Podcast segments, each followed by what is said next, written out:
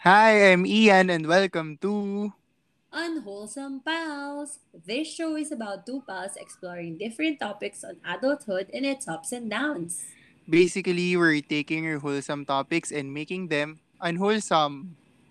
Yes! May pabilis. Nairaos mo. Nairaos mo.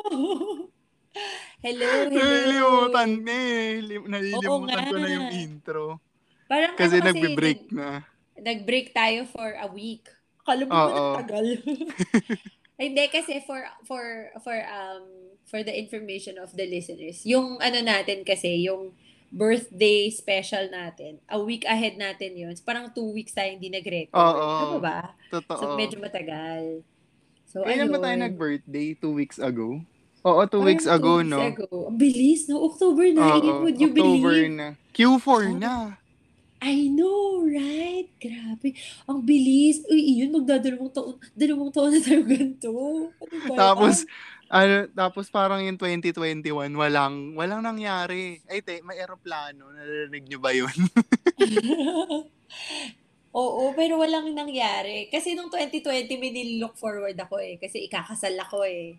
Oo. Pero nung 2021, parang, ano to? Ba't ganito ulit? Parang ganun. Wala talagang pagbabago mula nung last year. Ay, pero next year may pagbabago. Election. Sana may magbago. Sana. Diba? Oo, kaya sana register magbabago. To vote. Ayan, extended yung voters registration. Registration. Yes, right. So, hanggang October 31, no? October 31. Oo, tsaka ayun. Even abroad, in-extend nila yung mga kababayan natin abroad, 'di ba? Ah, talaga? Buti. Oo, OFW diaries, 'di ba? So sakto yung mga dyan abroad. Go register, make a difference kahit nasa abroad tayo, 'di ba? Totoo. Ayun, ako nga ay hindi pa pala ako nagte-transfer from Pasig to here. So pupunta ka pa.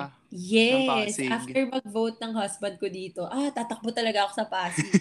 Mayor Vico. I know, right? Nag-file na siya ng candidacy kahapon eh. Oo.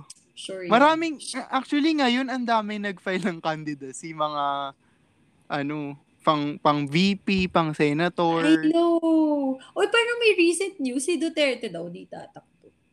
Nagsabi niya nag-retire na daw siya. I think mga 2 hours ago. I know. Magre-retire na daw siya after. Oo, tapos si Bongbong naman, VP.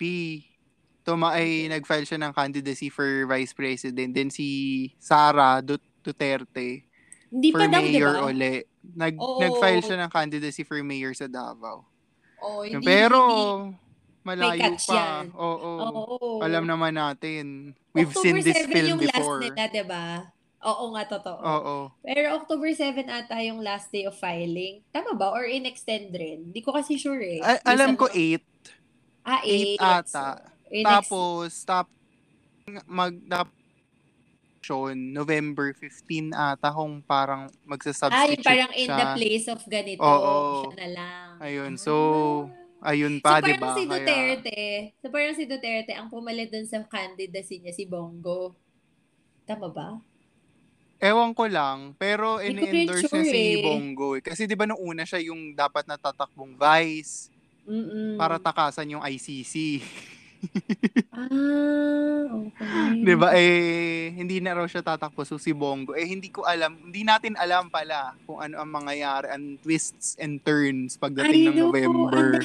Ang daming ganyan, di ba? Kasi nangyari na yun nung 6 years ago. So, 5 years ago. O 5. So, di ba? Oo, na parang hindi natin alam. Mayor lang din daw. Little did we know. Wapak! Ayan. Pero diba? Ayun nga. Sabi natin wala tayong news of the week. Pero parang ito yung news of the week. Uy, pero alam mo, dati diba dapat pag-uusapan natin. Hindi na to Duterte, hindi na to ano. Pero dati diba pag-uusapan natin yung dapat ni news of the week natin si Britney Spears. So, oh my God, speaking of that. Nabasa mo ba yung sobrang laking progress dun sa case niya? Oo, natanggal yung dad niya. Finally. My God, parehas ay reaction talaga. Wait lang, napanood mo na, di ba? Yung docu niya. Yung No Holds Barred docu. Oo, yung Britney versus Spears, ang daming pangalang nag-drop names, no? Oo. I know, alam mo, hindi ko nanonood. Like, nanonood ako sa Twitter kasi ang daming tweets about it. So, parang napapanood ko na rin siya. Sabi ko, papilad kong i-watch today or tomorrow kasi sobrang dami doon na dinrop na names. Oo, sobrang dami talaga. Yung mga hindi mo akalaing magsasalita. Mga ex niya, yung mga paparazzi, yung manager niya dati. Oo, di ba? Parang talagang no holds barred yung docu. Walang tinigilan. Pero ayun nga, so... Buti na lang si Maring Britney. Oh, congrats to Britney. Pero may papalit pa ba na conservator niya? May pinalit, may temporary accountant na pinalit. Pero by November, if I'm not mistaken, doon na yung final decision ng court kung totally removal na nung conservatorship niya. Yun yung nabasa ko. Deserve naman niya, no, ni Maring. Diba? Ay, alam mo ba, kanina, pinanood ko yung Controlling Britney Spears na docu. Ang dami na napanood na docu. Wait lang. Meron, ano yan? Iba pa yan dun sa, ano? Iba pa yan sa Netflix. Oo. Iba pa. Ano to, follow up naman ng times dun sa nauna nilang Framing Britney Spears. Tapos ito naman, Controlling Britney Spears. Tapos nagsalita dito yung parang, ano ba yung dati? As executive assistant, something nung security team niya dati, tapos yung head ng wardrobe, saka yung dati niyang assistant. Tapos alam mo ba? Grabe, ang dami. Oh. May part dun na sobrang nakakaawa kasi ultimo, di ba, sa conservatorship, ang may hawak ng finances niya, yung tatay niya o kung sino ng tao. Oo. May part dun, sabi nung head ng wardrobe niya na nung Piece of Me, ay nung Las Vegas residency niya, may part doon na habang naglalakad sila sa mall, papunta sa venue, gustong bumili ni Britney ng sapatos kasi may nakita siya sa isang, tindahan. Store, tas, alam mo, tapos nung sabi nung head ng wardrobe, sige, anong gusto mo? Bibilin ko, bibili natin. Tapos alam mo, sabi nung management niya, she has no money. Oh my God. Diba? Yung multi-millionaire na Britney Spears. Tapos, alam mo yung sapatos kung ano. Mabibigla ka kung ano yung sapatos. Ano, baka payless lang hulaan? Yan Skechers. Oh my God, Skechers lang. Pinagait pa sa kanya. Diba? Grabe. Yun. So, sobrang nakakaawa. Oo. Grabe. Yun, tapos, ultimo yung ultimo, pag gusto niyang kumain ng sushi, sasabihin, nag-sushi ka na kagabi. Hindi ka na pwede mag-sushi ngayon. Mahal yun. Oh diba? My God. So parang pinaghihirapan niya pero hindi niya ma-enjoy yung pinaghihirapan niya. Oo. Well, sana. Totoo. We hope for the best, diba? Na parang if hindi man payagan na full freedom, sana choice niya naman yung conservator. Well, for me, sana ganun na lang. Oo, sana. Kung hindi pwede, man payagan, diba? Trusted niya or alam mo yun, talagang yung concern sa welfare niya, diba? Kasi hindi yung piniperahan lang siya. I know. Pero tingin ko kay pwede na, kaya nang alisin. In the first place nga dapat wala . Kasi, kaya naman . Diba nung nagsimula siya ng conservatorship, dun lumabas mas pa yun. Mas lumala. Oo, mas lumala. Pero pinagtrabaho pa rin siya. Nag-guest siya sa Glee, sa How I Met Your Mother, tapos nag-tour pa siya. May tour pa siya. Ilang albums pa inalabas. So, ikaw ba, kung wala ka sa sariling isip, magagawa mo ba yun? Totoo. At saka, nakakaawa talaga. Grabe, Skechers lang ha. Akala mo naman easy yun or diba? Like sobrang mahal na lugutan. Hindi pa nga luxury na brand. Brand. Na parang every household dati may Skechers, siya hindi mabili. Para diba? Staple yun ng mga bata tayo pag Pasko or low grade 4 rubber shoes ko yan ng PE. Kaya sobrang nakakasad. Pero malapit na sana makuha na ng well-deserved freedom ni Britney. I know, totoo yan, totoo. Deserve talaga ni Mare. Grabe magtrabaho, diba? Diba? O, diba? Napakarami natin na pag-usapan. Alam mo, sabi natin, iiksian natin. Oo, inalis na nga natin yung kamustahan kasi, di ba? Paulit-ulit nagyapangan. True. So, eto, kaya may bago kaming segment. Tatanggalin na namin yung kamustahan kasi, paulit-ulit lang naman yung sinasabi namin, nahirapan kami. Oo, saka walang nagbabago eh. Mahirap talaga yung linggo, mahirap igapang pero ginagapang para sa pera. Charot. Oo, ang mukhang pera. Oo, kami ay mga corporate slaves. Kahit di mo na corporate, pero parang corporate slave pa rin mo. Ayun nga. So ngayon, may bago kaming segment which is, what would pals do? So meron kaming ipopost na question. Kunyari, ngayon may ipopost kami this week na parang what would you do or what would pals do if, for example lang to kunyari, what would pals do if nasa under ka ng conservatorship? O, kunyari lang bilang si barring Britney yung pinag-uusapan. So, ngayon, mag-uusap kami, anong gagawin mo. And, this time, you have the chance, listeners, to interact with us para naman mag-get to know namin kayo. So, ipopost din namin to sa Instagram. And then, pwede kayo sumagot. So, sumagot kayo, ganyan, via Twitter or email or Instagram if you like. Or kahit i-private message nyo kami kasi, hello, kilala nyo naman na kami. Yun, para ma-engage din kayo. Tapos sabihin nyo na rin kung gusto nyong sabihin yung pangalan nyo or hindi. Oo. Or like may code team, ganyan, diba? So, sabihin nyo na din. Para din, we get to know you, diba? Mas sana sumagot naman kayo. Oo. Lalo on Twitter, diba? Lalo on Twitter, madaming memes. And kahit sa Instagram, diba? Ang dali namang sumagot. So, kahit simple lang. Tapos, babasahin namin yung next week. And then, we'll post another WWPD. Wow. Yun na. Yun na yung bagong segment. What would pals do? So, ayun. So, ngayon, ang ating what would pals do na tanong ay, what would pals do if money isn't an issue? So, kahit in terms of work, in terms of what you're doing right now, kung hindi issue ang money, ano kayang ginagawa mo ngayon? Iyan. Sige, ikaw, since ako'y nagtanong at puro salita kung hindi issue yung pera, nakahiga, hindi. Oy, hindi. Siguro, papasukin ko yung film industry, tapos, like, talaga? As in, gagawa ako ng movies, ganyan. Kasi talagang matagal ko ng pangarap gumawa ng mga movies or mga, gusto ko mag-adapt ng book to film. Ayun, yung mga ganun. Matagal ko ng pangarap yun sa buhay kung hindi talaga issue yung pera, kung umaapaw yung pera. That's yun true. Talaga. Totoo. Tapos gusto ko mag-focus sa pero sa... parang bagay sa'yo mag-film. Kasi magaling kang kung ano na. Oo, talaga ako. Yung mga, tinaas mo yung bangko mo. Pero gets, ma-aesthetic, ganon. Para sa view ka on design. Sana meron. Sana nakikita nyo rin. Pero parang gusto ko kasing i-bring sa life yung mga naiisip, mga certain situations, ganyan, mga ideas. Ayun, tapos, gusto ko mag-focus sa genre ng drama, saka ng trailer, suspense, and horror. Uy, pwede akong actress. Oo, pwede ka. Ayun. Oo, hello. Tinrin ako nang nadatangin bilang parang dyan.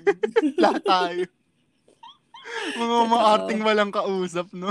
Oo, kaya-kaya ko yan. Ano ba yung mga ginampanan mo sa natatanging bilang? Ako yung tamad na anak na binubugbog ng nanay. Ang lang, tignan nyo. Aray! Ang deep? Ganun, diba? May ganun ako. Ikaw, alam ko yung sa'yo. Ikaw yung basabulero. Ako yung nag-OFW na tapos pagbalik ko, naging swail yung anak ko. Parang, tapos may kabit yung asawa ko. Oo. O diba parang anak lang ni Vilma Santos. Tapos yung first year high school ko, macho dancer. Ikaw si macho dancer. Oo. Wait, kailan yung OFW third year? Second year kay Miss Atienza. Oo. Third year wala na atang arte-arte. Third year tula. Alam ko, nagtula ako dati. Para hindi ko na maalala. Parang gumawa tayo ng tula. Ako, ginawa ko tula para sa nanay ko. Tapos fourth year, parang yun, wala na ata talagang ganun. Fourth year, oo, wala nang ganun nung fourth year. Fourth year, wala na. Oo. Pero ayun. So, ayun yung gagawin mo para magdidirect ka. Para magtatayo ako ng sarili kong production house. Parang yung kay Paul Soriano. Oo, parang yung ganun. Yung tin can, oo. Oo, tapos, kasi kung alam mo yung Blumhouse, production company, yung nag ng The Purge, Fantasy Island, yun. Sobrang lahat ng films nila, kahit sobrang corny ng pagka-gory, pagka-suspense thriller, sobrang bentang-benta sa akin. Pati yung A24. Eh, parang narinig ko yun. Yung Minari. Ano pa ba? Nalimutan ko na ibang A24. Yung recently ko napanood Minari. Ay, The Purge yung most famous nila eh. Yung Purge talaga. Yung Blumhouse. Ayun. Galing. Ayun sa akin. Ikaw. Sana marami tayong pera para doon. Oo. Totoo yan. Ako, siguro baka mag-travel. Oh, diba? As in full-time travel, ganun. Oo, parang, ay, tara punta tayo Europe, ganun. Sana, Oo, tapos, tapos anong gagawin mo, ganun? Like, wala lang, sightseeing lang. Eh, hindi naman issue yung pera, ba't ko kaya magtrabaho? Ay, diba? Sa bagay, oo, no. Or mag-charity work ako. Like, kunyari, punta ako ng bundok, diba, ever since yun talaga yung gusto kong gawin na magtuturo ako. So, yun yung second ko. If money is not an issue, baka mag-ako. Yun, teacher in the mountains, ganyan. Mm-hmm. Yung mga remote areas na hindi nasasakop. No? Yung hirap sa education. Oo, yung mga kailangan mag-travel ng mga bata ng sobrang lalayo para lang makapasok ng schools. Ayun, oo. Yun yung isa kong gusto. So, una is travel kasi parang, hello, kung hindi talaga issue, baka kung saan-saan ako nakapunta. Oo. Diba? Parang ang sarap na mabuhay ng gano'n. Nakakainis. Ba't kasi hindi tayo anak ng senador? Charot. Nang korap na Oo. Ay, pero pag gano'n, Diyos ko, hindi ko yata kakayanin. Diba? Tapos, yun, yung pangalawa is yung mag-charity. Pangatlo siguro, baka nasa bayan ko, Netflix and chill, ganyan. Baka na ko, shendera, parang si Tita Small. Hindi ka nagbe-business, ganun. Or, ay, lang yun? Parang, may I'll business ka pero hindi na ikaw yun, hindi na ikaw nag-handle. Parang I'll side visit na lang, ganyan. Oo, parang, okay, sige. Okay na yan. Ganun. Via phone na lang, tas Netflix and chill na lang. Oo. Pero hindi ko sure kung kaya ko yun kasi parang nakikita ko yung sarili kong workaholic eh. So, mali ko paano kung, ito, twist, paano kung kung money is not an issue, pero yung magulang mo corrupt na politicians. Oh my God, I don't like may that. Injure mo ba yun? Gusto ko na lang na maging issue kaysa corrupt yung mga magulang ko. Totoo, no? Oh my gosh, parang hindi ko kaya. Hindi kakayanin ng damdamin ko na alam ko. Lalo, siguro nung bata ka, di mo alam na parang feeling mo, hero yung dad mo, hero yung mom mo, kasi ang laki ng bahay niyo or what. Pero parang as you grow old, di ba, masa-search mo yun, makikita mo sa news yun. Oo, malalaman. Saka mga kaibigan mo, di ba, magpag-uusapan. Na parang, ano ba yan, yung dad mo naman, ganyan eh. It's parang, pero saka, as you grow. Saka di ba, paano kakakaib, isipin mo bawat, pagkaing sinusubo mo, nakaw ng tatay mo sa milyong-milyong Pilipino. Oo, pero drama, pero totoo, di ba? Oo, di ko alam kung, baka gusto ko na lang maging issue yung pera. Ewan ko, mag-move out ako. Di ko sure. Tapos ka na lang na sariling sikap. Pero, alam mo, naisip ko yan na parang magsasariling sikap ako. Pero if ever since you've been comfortable, di mo alam eh. Mahirap. Di mo rin masabi eh, no? Parang di mo rin masabi na kaya mo ba? Kaya mo ba mag-move out? Kaya mo ba mag-start from scratch if ever since you've been born with a silver spoon? Diba? Oo. Ang mahirap eh. Pero hindi talaga, kapag ganun, kapag corrupt yung parents mo. Hindi. Or like, baka everyday ko silang kukonsensyahin. Na parang, gusto nyo yan, ha? Gusto nyo talaga yung ginagawa nyo? Ganun. Grabe. Ang hirap, no? Ang hirap. Pero ayun, going back to traveling, kung anong country ka pupuntang unang-una? Ay, syempre Japan. Yung Japan ko. Talaga? Oo, alam mo, dun dapat yung honeymoon namin kasi hindi nga natuloy kasi pandemic. So, yung husband ko, di ba, nakapunta na siya ng Europe, nakapunta na siya ng, ewan ko kung sang bansa, hindi ko na alam. Pero talagang sabi niya, Japan daw talaga yung babalikan niya. So, speaks about something, di ba? Parang may certain charm daw kasi si Japan na talagang babalikan mo. So, yun, parang naano ko na, sige sir, parang yan yung gusto ko talagang puntahan. Japan and Paris, kasi ever since gusto ko ng Paris. Like, nangungulekt ako dati ng mga Eiffel Tower na souvenirs, kahit di naman ako nanggaling doon. Parang gusto yung parang Eiffel Tower na keychain, Eiffel Tower na ganito, na stationary, gusto ko yung mga ganon. So, parang, ewan ko, baka magka-Paris syndrome ako. Kasi ang dami ko nababasa na sobrang na-disappoint daw sila nang pumunta sila ng Paris na, shucks, ito na pala yun, ganon. So, sana hindi naman ako magkaganon. Siguro hindi naman. Ikaw, kunyari, di ba director ka, anong first film mo? First film, yung debut film mo, ano? Oh, that maganda yan kasi debut film mo yun. Siguro, mix ng drama and, possession. Ay, siya? Ang weird. Drama and possession. Ano yan? Parang Gone Girl? Parang, Parang The Exorcist meets... possession. Like, possession na na-possess. Akala ko, like, addict siya dun sa tao. Kaya gusto niyang possess lang na siya. Ay, actually, maganda rin yun. Diba? Maganda rin yun. Pero gusto ko... sige, hiwalay na lang ako. Gusto ko unang film ko with horror or thriller suspense is possession. Tapos sa drama naman, drama na... involved na missing person. Parang, The Lovely Bones. Oh, The Lovely Bones. Parang ganun. Ayun. Ay, parang ayoko naman ng Exorcist kung ako yung bida dun iyo. Nakakatakot. Ayoko na. Ayoko na magbida. Baka yung second, kaya ko si Lovely Bones. Wow, si Lovely Bones. Feeling ko pwede ka dun sa drama. Ganun. Kasi parang, lagi akong fascinated sa mga hindi naman fascinated, parang, nagwa-wonder lang ako kung paano nag-evolve yung story sa mga nawawalan tao, yung family nila after, kung paano na sila, pag hindi nahanap talaga, di ba? Tatanggapin na lang ba or mag-hope ka pa rin lagi? Lalo yung sa tatay dun sa Lovely Bones, no? Parang sa kanya pinakamasakit kasi parang, oh my gosh, nagpaalam pa sa kanya. Totoo. Naalala ko na naman yung Lovely Bones. Parang ko na, na-traumatize ako nung bata ako . Di ba, high school ba tayo nun? Or college? Parang high school. Di ba? Tapos mapapanood mo yun, parang lahat na matatanda. Don't nakakatakot kasi. Oo, parang lahat ng strangers, ka na anxious ka na.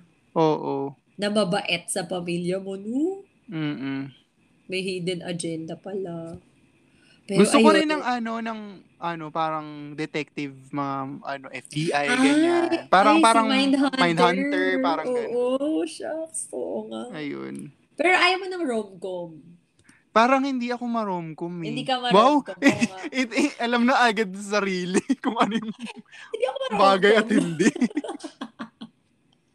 Feeling ko, hindi ko kaya ng rom-com. Mag-direct. Or magsulat. Ay, pero wait, ikaw din yung mag-isip ng story o director ka lang? Parang ikaw lahat, one-man team. Oo, parang yung sa Mr. Bean's Holiday. Oo, siya lahat. Oo, ganun. Parang si Esnir, siya yung actor. Oo, ganun nga, ganun lahat. Oo. Ikaw lahat. Yung Esnir Cinematic Universe. Oo, diba?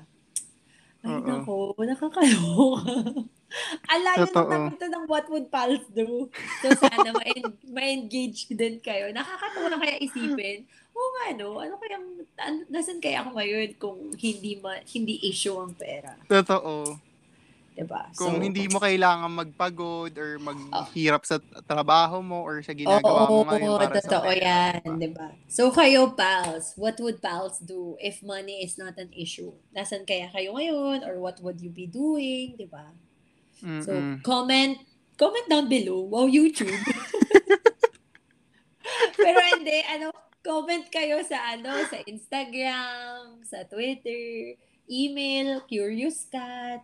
Basta lahat. Pwede kayong sumagot. Ganun. Basta nagtanong dun kahit sa ang social platform. Media. Yes. Ano kayo? Cora Bells. So, ayun na nga. Bilang, eto na, pinag-usapan na nag-wonder tayo, diba? So, ngayon na, pandemic, diba? Ano yung pinaka nami-miss mo?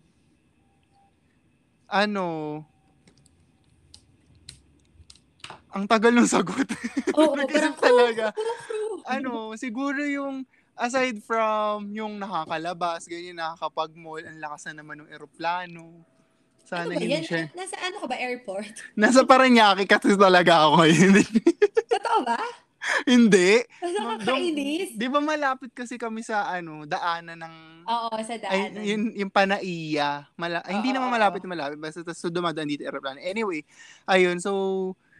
Ang pinaka na-miss ko, yung labas-labas, yung nakikipag-dinner, ganyan. Basta yung life outdoors. Tapos alam mo, ang hindi ko talaga naisip, before pandemic, is kung gaano ka-helpful ang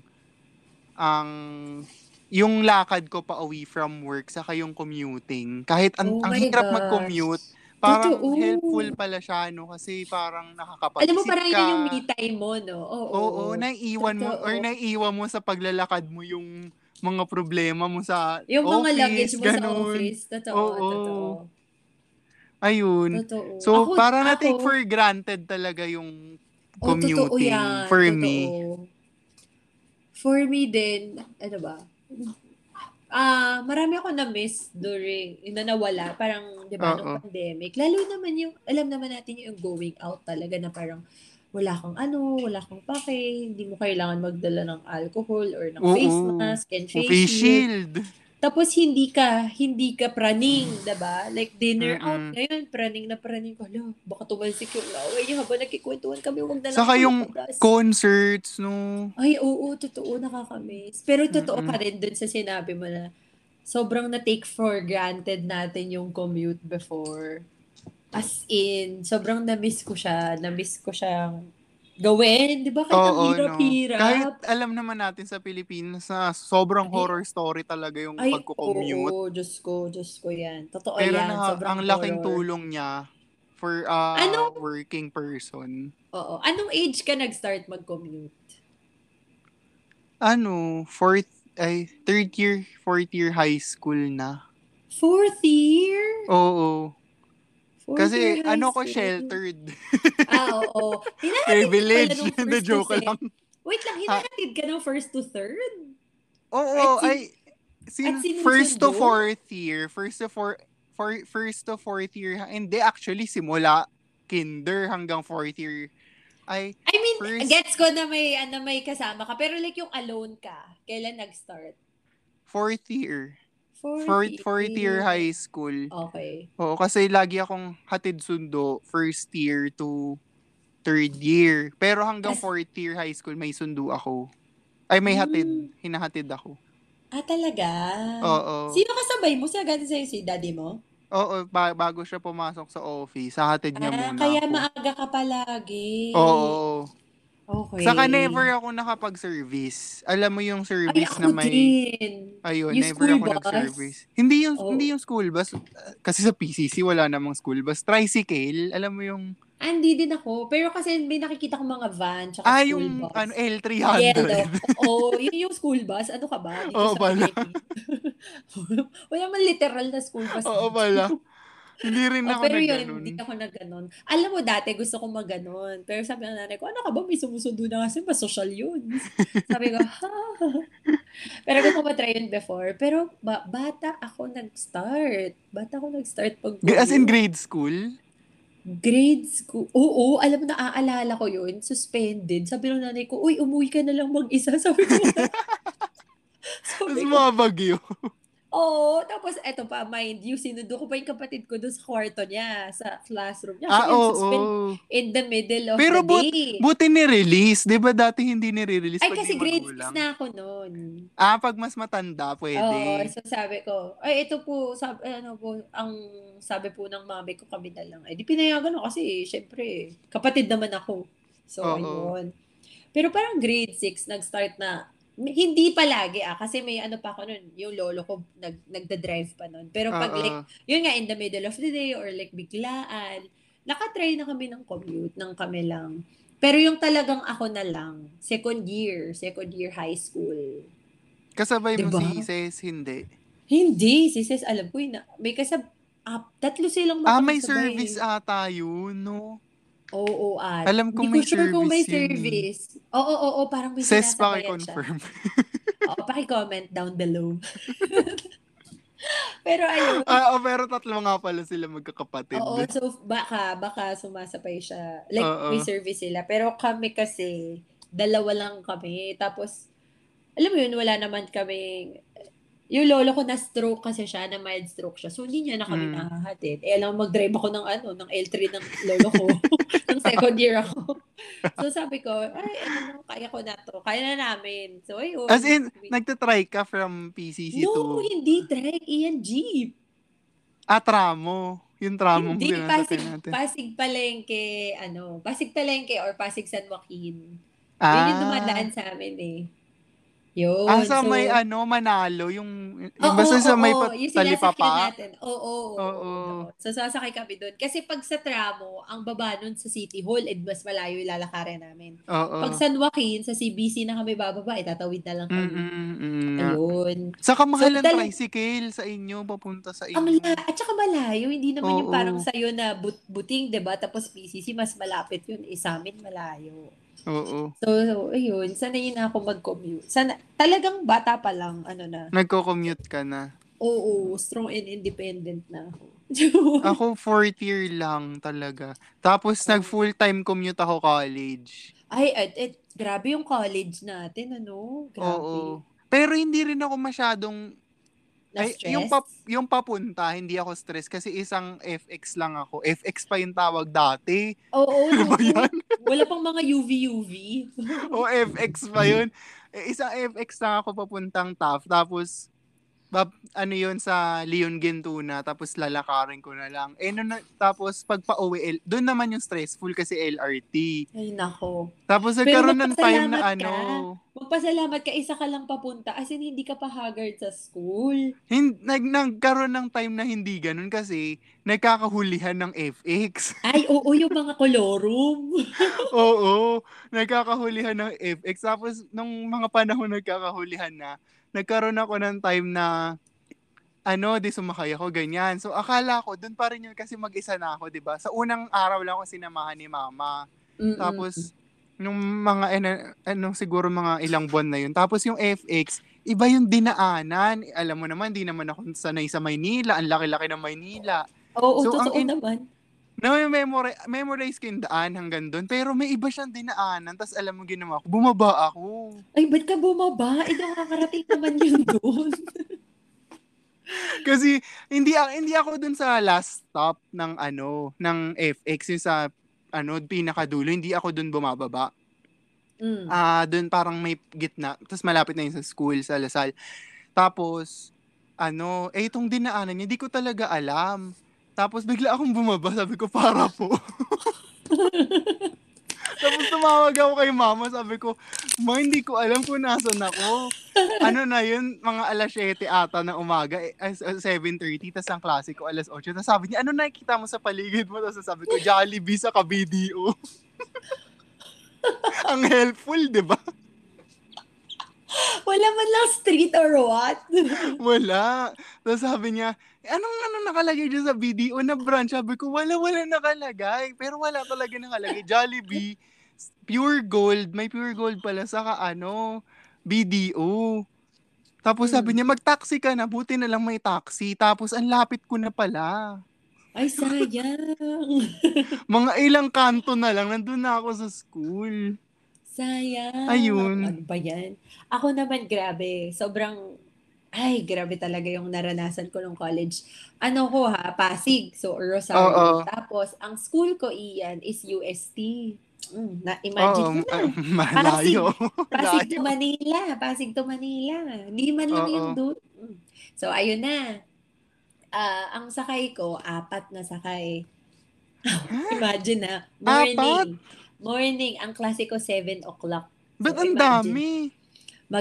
Mag-jeep ako mula sa amin hanggang Ligaya. Kasi yung hanggang Ligaya lang noon eh. Walang diretso na MRT, SMLRT na jeep. So, di unang jeep yun. Ano yung SM sa may Stansantolan? Ito ba yun? Oo. Wala pa kasi dating diretso doon. Pero ngayon ata meron na. Pero before wala pa. So, mag-jeep ako mula doon hanggang either sa Ligaya or sa Santolan ako bababa. From there, tricycle or jeep pa LRT.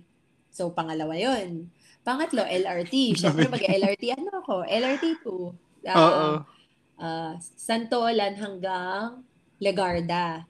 From Legarda, magta-tricycle ako mula Legarda hanggang UST. So, umaga pa lang. Ang layo. Kaya nga minsan. Legarda, ito yung sa may CEU? Tama ba? U-belt? Sa may San Beda. Sa may San Beda. Tapos magta-tricycle jeep. Ito na lang pag-feeling ko, maaga pa ako. Para healthy naman ako exercise. Ang lala. Ang layo. I know. And pauwi. Ganun din. So, 8 sakay ako ng everyday. Bakin po. Diba? Saan ka pa? Di ko inisip dati na, ay ma, dito na lang ako mag-aral kasi malapit. Di ko inisip yan. Hindi ko naisip yun. Hindi ko rin inisip yung layo. Ako din. Alam mo yung iba kasi pala, later did I know, yung iba, yun yung consideration, gusto nila malapit. Sabi ko, bakit hindi ko naisip yun dati? Hindi ko rin naisip. Tapos meron easier way. Ay, hindi man easier, pero less yung sakay ko. Isang bus. Pero Ian, my God, inaabot ng 3 hours yun. So sabi ko, ano ba? Ito yung bus na G-Liner? Oo. RRCG or G-Liner. Tapos ang baba ko, Legarda na. Pero imagine mo, 3 hours. So late. Tanggal yung LRT, yung tricycle, yung jeep mo. Pero 3 hours. Mas mura talaga. Pero ang gagawin ko doon sa buhay ko, 3 hours. Saka nakaupo ka lang, pero ang tagal. Tapos punuan pa pala yun. Kasi ang daming sumasakay ng sa Taytay. Tapos sa US, doon yung babare nila sa Legarda. So, paano na? So, wala. Nag-race talaga. Tapos nakatayo pa. Paano yun? Mula Pasig hanggang Maynila ko tayo lang ako. Bakit hindi ka nag-try ng Quiapo na FX? May malayo sa amin yung Quiapo eh. Mag-jeep ako pa Pasig nun eh, di ba? Babalik ka rin ng bayan. So mas malapit kami talaga yung LRT2 na way. Hindi mo naisip mag-dorm, ganun. Eto na, nung 4th year, first sem lang. Sabi ko, man, di ko na talaga kaya, may practicum kami, 7 o'clock to 7 o'clock. Pero 4th year na. Kasi nga, hindi ko naman talaga naisip, pero kaya ko naman talaga. Tsaka, syempre, di ba sinabi ko naman, hindi kami nakaka-LL doon. Parang, talagang sumasapat lang yung budget. Pero nung 4th year, umalma na ako kasi 7 o'clock ako kailangan sa Angelicum ba yun? Basta, kung saan kami nag-practice teaching. Tapos, hanggang 7 o'clock nasa school ako. E di, oras ako alis ng bahay? Alas 5, tapos uuwi ako ng mga hanggang 10, ganyan. Kasi, grabe rin yung traffic eh, pauwi. So, gagawa pa ako ng schoolwork. Siguro mga 12, 1, 2, 3, 4. 5 oras lang tulog ko. Ay, hindi pala, kasi kailangan alas 5, so 4 o'clock. Hindi, gigising ka pa eh, Oo, 4 o'clock. Tapos magpe-prepare ka pa ng nung pag-uwi mo, di ba may mga iba ka pang gagawin? Yung mga ituturo ko the next day, kasi nga practice teaching na. So sabi ko, hindi ko na talaga kaya. Ganyan, umalma na talaga ako. Sabi ko, hindi na, ang hirap-hirap. Kahit increase mo yung bakang ko, hindi ko na kaya. So yun. So naghanap kami ng dorm, 3 kaming magkakasama. Naghanap kami ng dorm. So yung mga nakita kami, ang mamahal, iyan, 18,000, ganyan. Kahit 3 kaming maghahati-hati noon, mahal pa rin kasi wala pang kuryente, tubig. Tapos pagkain ko pa, so iniisip, kinukompute ko, sabi ko na ako, ligwak to kay mami, hindi ako papayagan dito. Oh. So eto, may nakita kami sa Lacson, dun sa may malapit sa UST na, ano naman, okay naman siya, decent place to stay. Kung matutulog ka lang okay na siya. Tolerable, ganun. Oo. Magluto, so okay lang naman din yun. Kasi ang iniisip ko naman, hindi rin ako magluluto dahil wala na ring oras. So, sabi ko, sige. Or may rice cooker siya, pero wala siyang stove. So, pwede ka mag-electric stove. Pero, yun, ginagawa namin yun minsan. Ay, parang rice cooker lang ata yung nadala namin. So, ayun. So, 9,000. Tagtatatlo po kami. Tapos, kuryente. Pwede tubig. Na. Oo. So, pwede na. So, ayun. Oo. Kaso, yung isang friend ko, nag-back out siya ng second sem. Kasi sabi niya, parang kaya naman na daw nung sked niya. Sabi ko, kaya? Naka-assign ako dahil yung second sem. Oo. So, first sem, kasi okay, maginhawa yung buhay ko. Second sem, umatras yung isa naming kasama roon, yung friend ko. Sabi niya, mag-uuwian na daw siya. Sabi ko, lati, naka-assign kami sa, hindi pa ako Catholic. Malate Catholic, mas pinalayo. Uy, ang layo nun. Malapit na sa Rojas Boulevard. Oo. Tanaw ko yung Rojas Boulevard. So yun, wala akong choice. Wala kaming choice. Alam, matulog ako sa kalsada, diba? Hindi na rin kaya ng nanay ko tumaas. So sabi ko, wala tayong magagawa. Umuwi na lang tayo. So everyday, Pasig to Malate. Tapos Malate to UST. Yun yung biyahe ko. So, paano pupuntang Malate ng commute? Ay, napakadaming sakay. Diyos ko talaga, minsan naliligo na talaga ako. Kasi sobrang out of way niya. Oo, bali, Legarda. Di ako bumaba Legarda. Sa Recto na ako bababa. Oo. Tapos magji-jeep ako. Minsan walang Vicente Cruz? Oo, tapos lalakarin ko na lang yon. Or minsan may jeep na dumadaan sa likod. Di ko na maalala yung biyahe, pero dumadaan siya sa likod. Isang sakay lang naman. Ayun. So, imagine. Kaya feeling ko kaya ako payat nung college eh. Kasi sobra talaga kasi yung... Kasi exercised ka masyado. Nararanasan ko. Oo. Sobra yung naranasan kong stress sa commute. Minsan na doon ako nagsusuklay sa LRT. Doon ako nagre-review. Kasi talagang... Tapos... Minsan, siguro tinatapik na lang ko ng guardian angel ko na, dito ka na sa Legarda. Kasi never pa ako, lagi ako nakakatulog sa LRT. As in, palagi talaga. Pero lagi... Dulo to dulo, no? Legarda to Recto. Ay, hindi. Santolan to Legarda. Nga pala. Santolan pala yung dulo. Oo, second to the last station. Oo nga pala. Pero di ako nakakamiss ng spot. As in, Legarda, gising ako. So, siguro sinasampal ka na. Uy, gumising ka na. Uy, tama. Gumising ka. Legarda na. Ganon.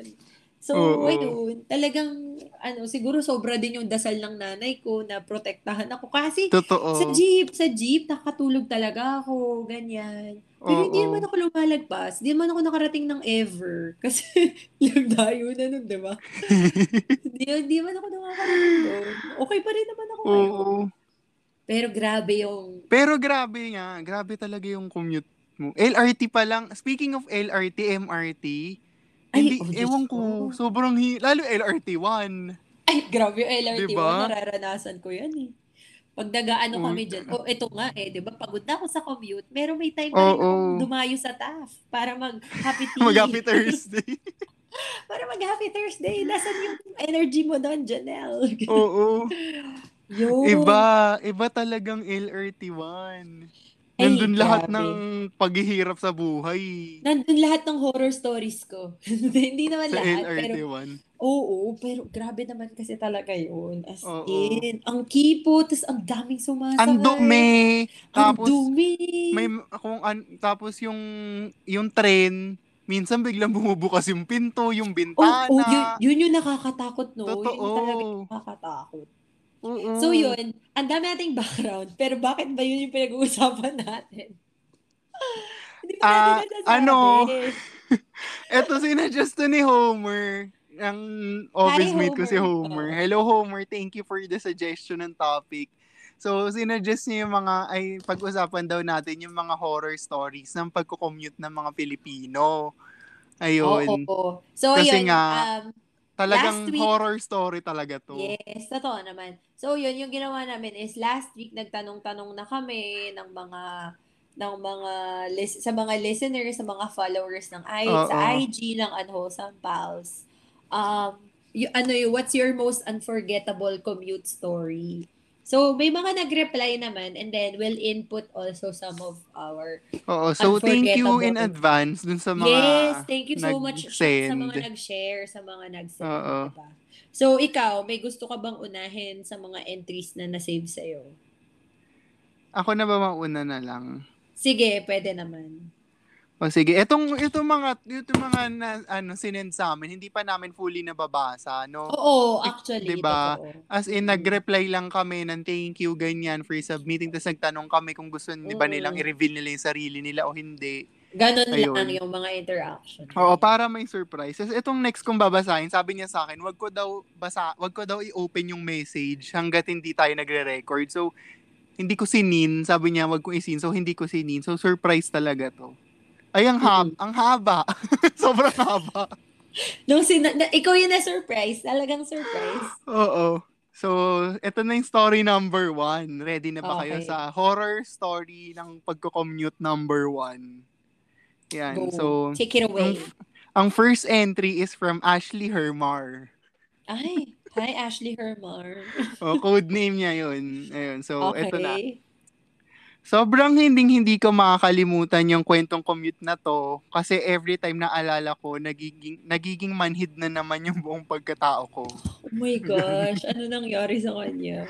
So, Monday morning, 7 a.m. ang shift ko. Ang commute ko, since condo ko is sa Taguig, need ko mag-abang ng jeep along C5 road kasi super mahal lang Grab pag rush hour. Siguro yung Taguig niya yung kabilang side ng Taguig. Yung hindi sa BGC side, no? Kasi yung mga sa Signal Tapos, Village, mga ganun-ganun. FTI. Nasaan na ako? Ayun. Ulitin ko. Need ko mag-abang ng jeep along C5 road kasi super mahal ng Grab pag rush hour. And ang hirap naman mag-book ng angka so wala akong choice kundi mag-jeep. So, ang sistema sa C5 is mag-aabang ka lang. Walang pila or anything basta mag-aabang ka lang if may bakante. Almost 30 minutes of waiting na ako. Oo. Almost 30 minutes of waiting na ako kung may bakanting upuan since di naman ako pwedeng sumabit.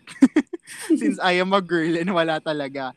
Puno talaga lahat ng dumadaan. So after 30 minutes of waiting, considering rush hour and traffic, sabi ko sa sarili ko, di na ako magiging choosy sa next jeep.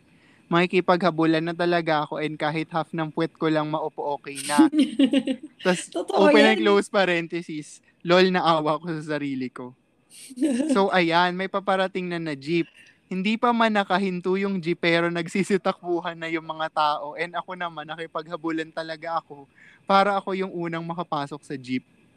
So unang nakapasok na ako, umandar na yung jeep habang naghahanap na ako ng upuan. And then, biglang wala na palang vacant seat. So, no choice ako. Hindi na ako makababa and naisip ko malilate na ako sa work if hindi ko pa to ginaw. Umupo na lang ako sa gitna. Hala, and that time nakaskirt pa ako. So, super nahirapan na ako and namamanhid na yung pa ako sa first 10 minutes at traffic pa. Almost 30 minutes din ang biyahe namin from sakay ko until sa destination which is market. Sobrang malas pa kasi walang bumaba so nagtiis talaga ako nakaupo sa gitna until ayan, nasa market na kami and pagbaba ko, halos hindi ko maramdaman yung katawan ko to the point na natumba ako pagkababa ko ng jeep. Sobrang yung paa ko, pero my gosh. Ito, yung paa ko na feel ko yung parang kuryente feels at yung kamay ko sobrang numb na. Awang-awa talaga ako sa sarili ko noon at sinabi ko sa sarili ko magta-taxi na lang ako next time. Ayun, from Ashley Hermar. Uy, sana Ashley, okay ka lang. Naramdaman mo yung katawan mo. Oh my gosh. Nafe-feel, parang nakikita ko yung situation niya. Kasi ako talagang nag-jeep avid jeeper ako eh. Jeeper? GP yan. GP ang hirap. Oo, oy, GP pero totoo yan. Totoo, pag, ano, no? Pag talagang matter of late or ano. Rush hour. Tapos sabay sa rush hour. Totoo yan. Wala kang magagawa kung di mangyari yan. Kasi nga, ang mahal talaga ng Grab. Totoo naman talaga. Dahil sumasabay yung rush hour dun sa rate ng Grab eh. Diba? Oo. As in, so, triple, quadruple pa nga minsan yung price eh. So, wala kang choice. Oo, kaya I know your pain, Ashley. Totoo. Tapos, totoo rin yung sinabi niya na may mga sakayan ng jeep na habulan. Totoo yun. Ay, ako. Yan yung isa sa mga horror story ko. Diyos ko, iyan talaga. Magugulat ka talaga. Pero totoo yun. As in, ay, akala mo end of the world na. Akala mo parang... Yung jeep na lang na yun, yung last jeep, ganun yung eksena. Totoo. Kaya hindi mo rin mapigilan yung mga tao na parang pagdating ng opisina, parang bad mood na agad. Kasi na, yun yung napagdaanan. Stress, diba? Katulad yun ni Ashley, alam ko hindi siya taga-Tagig talaga, parang taga-province siya, pero nag-rent ata sila sa Tagig or may condo sila sa Tagig. Pero tignan mo, Tagig to BGC. Which is malapit na lang sana, 'di ba? Pero hirap pa rin siya. I know. 'Di ba? Sobrang hirap. Oo. Pero grabe, alam ko 'yun, yung parang nakaupo ka sa una, tapos parang wala bang bababa sa inyo, wala bang magbibigay ng upo. Totoo, tapos parang ano, nung pagkasakay mo, nakakahiyang bumaba ka, tapos kasi nasuyod mo na yung mula dulo ng jeep hanggang dulo to dulo, tapos wala pa lang upuan, tapos bigla kang bababa. Parang, at saka alam mo, siguro ang naisip lang din niya, parang, eto na eh, nakapasok na ako, hindi na ako malilate eh, go ko na to, push ko na to. Pero yung posisyon na, para nakasquat ka sa loob ng, sa gitna. Nagawa ko yan, pero may kasama ako. Pero hindi ko siya kilala ha, like, kasama ko lang siyang umupo dun, kasi gusto niya lang makapasok. So, lumakas loob ko. Sige, upo na nga tayo dito. Ganun. Pero, lang makapunta ka sa destination mo. No? Oo, nang hindi ka malate, diba? Grabe. Grabe talaga. Naaalala ko na naman. Naiiyak na naman ako sa mga nangyari. Parang namamanhid din yung legs ko. Kaya hindi mo siya masisisi na pagbaba niya. Tutumba talaga siya kasi parang wala ka nang maramdaman. Yun. Nakakamala yun, ha? Talagang, tapos traffic pa. Totoo. My gosh. Kaya Ashley, sana okay ka na ngayon. Sana okay ka. Work from home ba si Ashley ngayon? Oo, alam ko naka-work from home siya. So, hindi na niya uli ito nararanasan. Sana kahit tapos na yung pandemic, din niya na maranasan. Oo, sana hindi mo na ito maranasan uli. Oo, ayun. Ito naman, meron naman din akong isang story. Oh, go. Di ko sure kung gusto niyang magpa-share ng So, anonymous. Anonymous pala yung nakalagay. So, sabi niya, nanaginip sa FX, nautot sa panaginip, pero hindi pala panaginip yun. Oh my God! Oh my God! may kasama daw ba? Hindi ko na alam. Hindi na siya nag-follow up, pero tawag ako. Oh my God. So, nagising siya sa sarili niyang utot. Feeling ko, may amoy kaya yun. Gusto pa talaga malaman ko. Ay, wait lang. Ang pinagdadasal ko, walang laman. or mahina. Hindi yung malakas. Wait lang. Kung magigising ka sa sarili mong utot, ay, so malakas. Kayo. Baka malakas. Oh my God. Alala. Pero... diba? Short but sweet, diba? Oo. Ay, ako, nakakaloka. O, ikaw, may entry ka pa? Wait lang, natatawa. Meron pa ako. Sige, go. Gulat ako dun, ha? Na-surprise ako ng malala. May aeroplano na naman dito. Para ako nasa Paranaque. Ito. Okay. So, story number 3. This one is from... Teka, check ko. This one is from Carissa C. Ayan, so... English. Ay, okay, sige. Respond din tayo ni English. Wag na. Filipino na lang. Okay. Mahirap kalaban yun. Oo, ayan. So, eto na. from Carissa C, story number 3. I think I made you kwento about this somehow. Haha. In the CSO office or something. So alam mo na kung kanino nag-send. kung kaninong kaibigan, kung tiga saan. CSO. Oo, so ayan. And their terminal in the morning happened to be right at the street of our village, hence forming friendships with virtually all of them. I think kausap niya yung drivers ata or ano. Tapos made my DLSU experience even more memorable. My sister and I got a secret special treatment, especially when the lines are long. I literally even get picked up right at my house. They just text me to go out the door and the dreaded afternoon queues at U-Mall. They ask me to stand at KFC instead so I can ride before everyone else. Hehe. Hi, I miss college. Swerte. Buti pa siya. Yan. Ay, naku. Sobrang gusto ko ng ganyan. Parang may service siya kahit college. Oo. Parang may service nga siya. Eh kasi naman, kung across your house lang yung terminal, makaka-close mo talaga.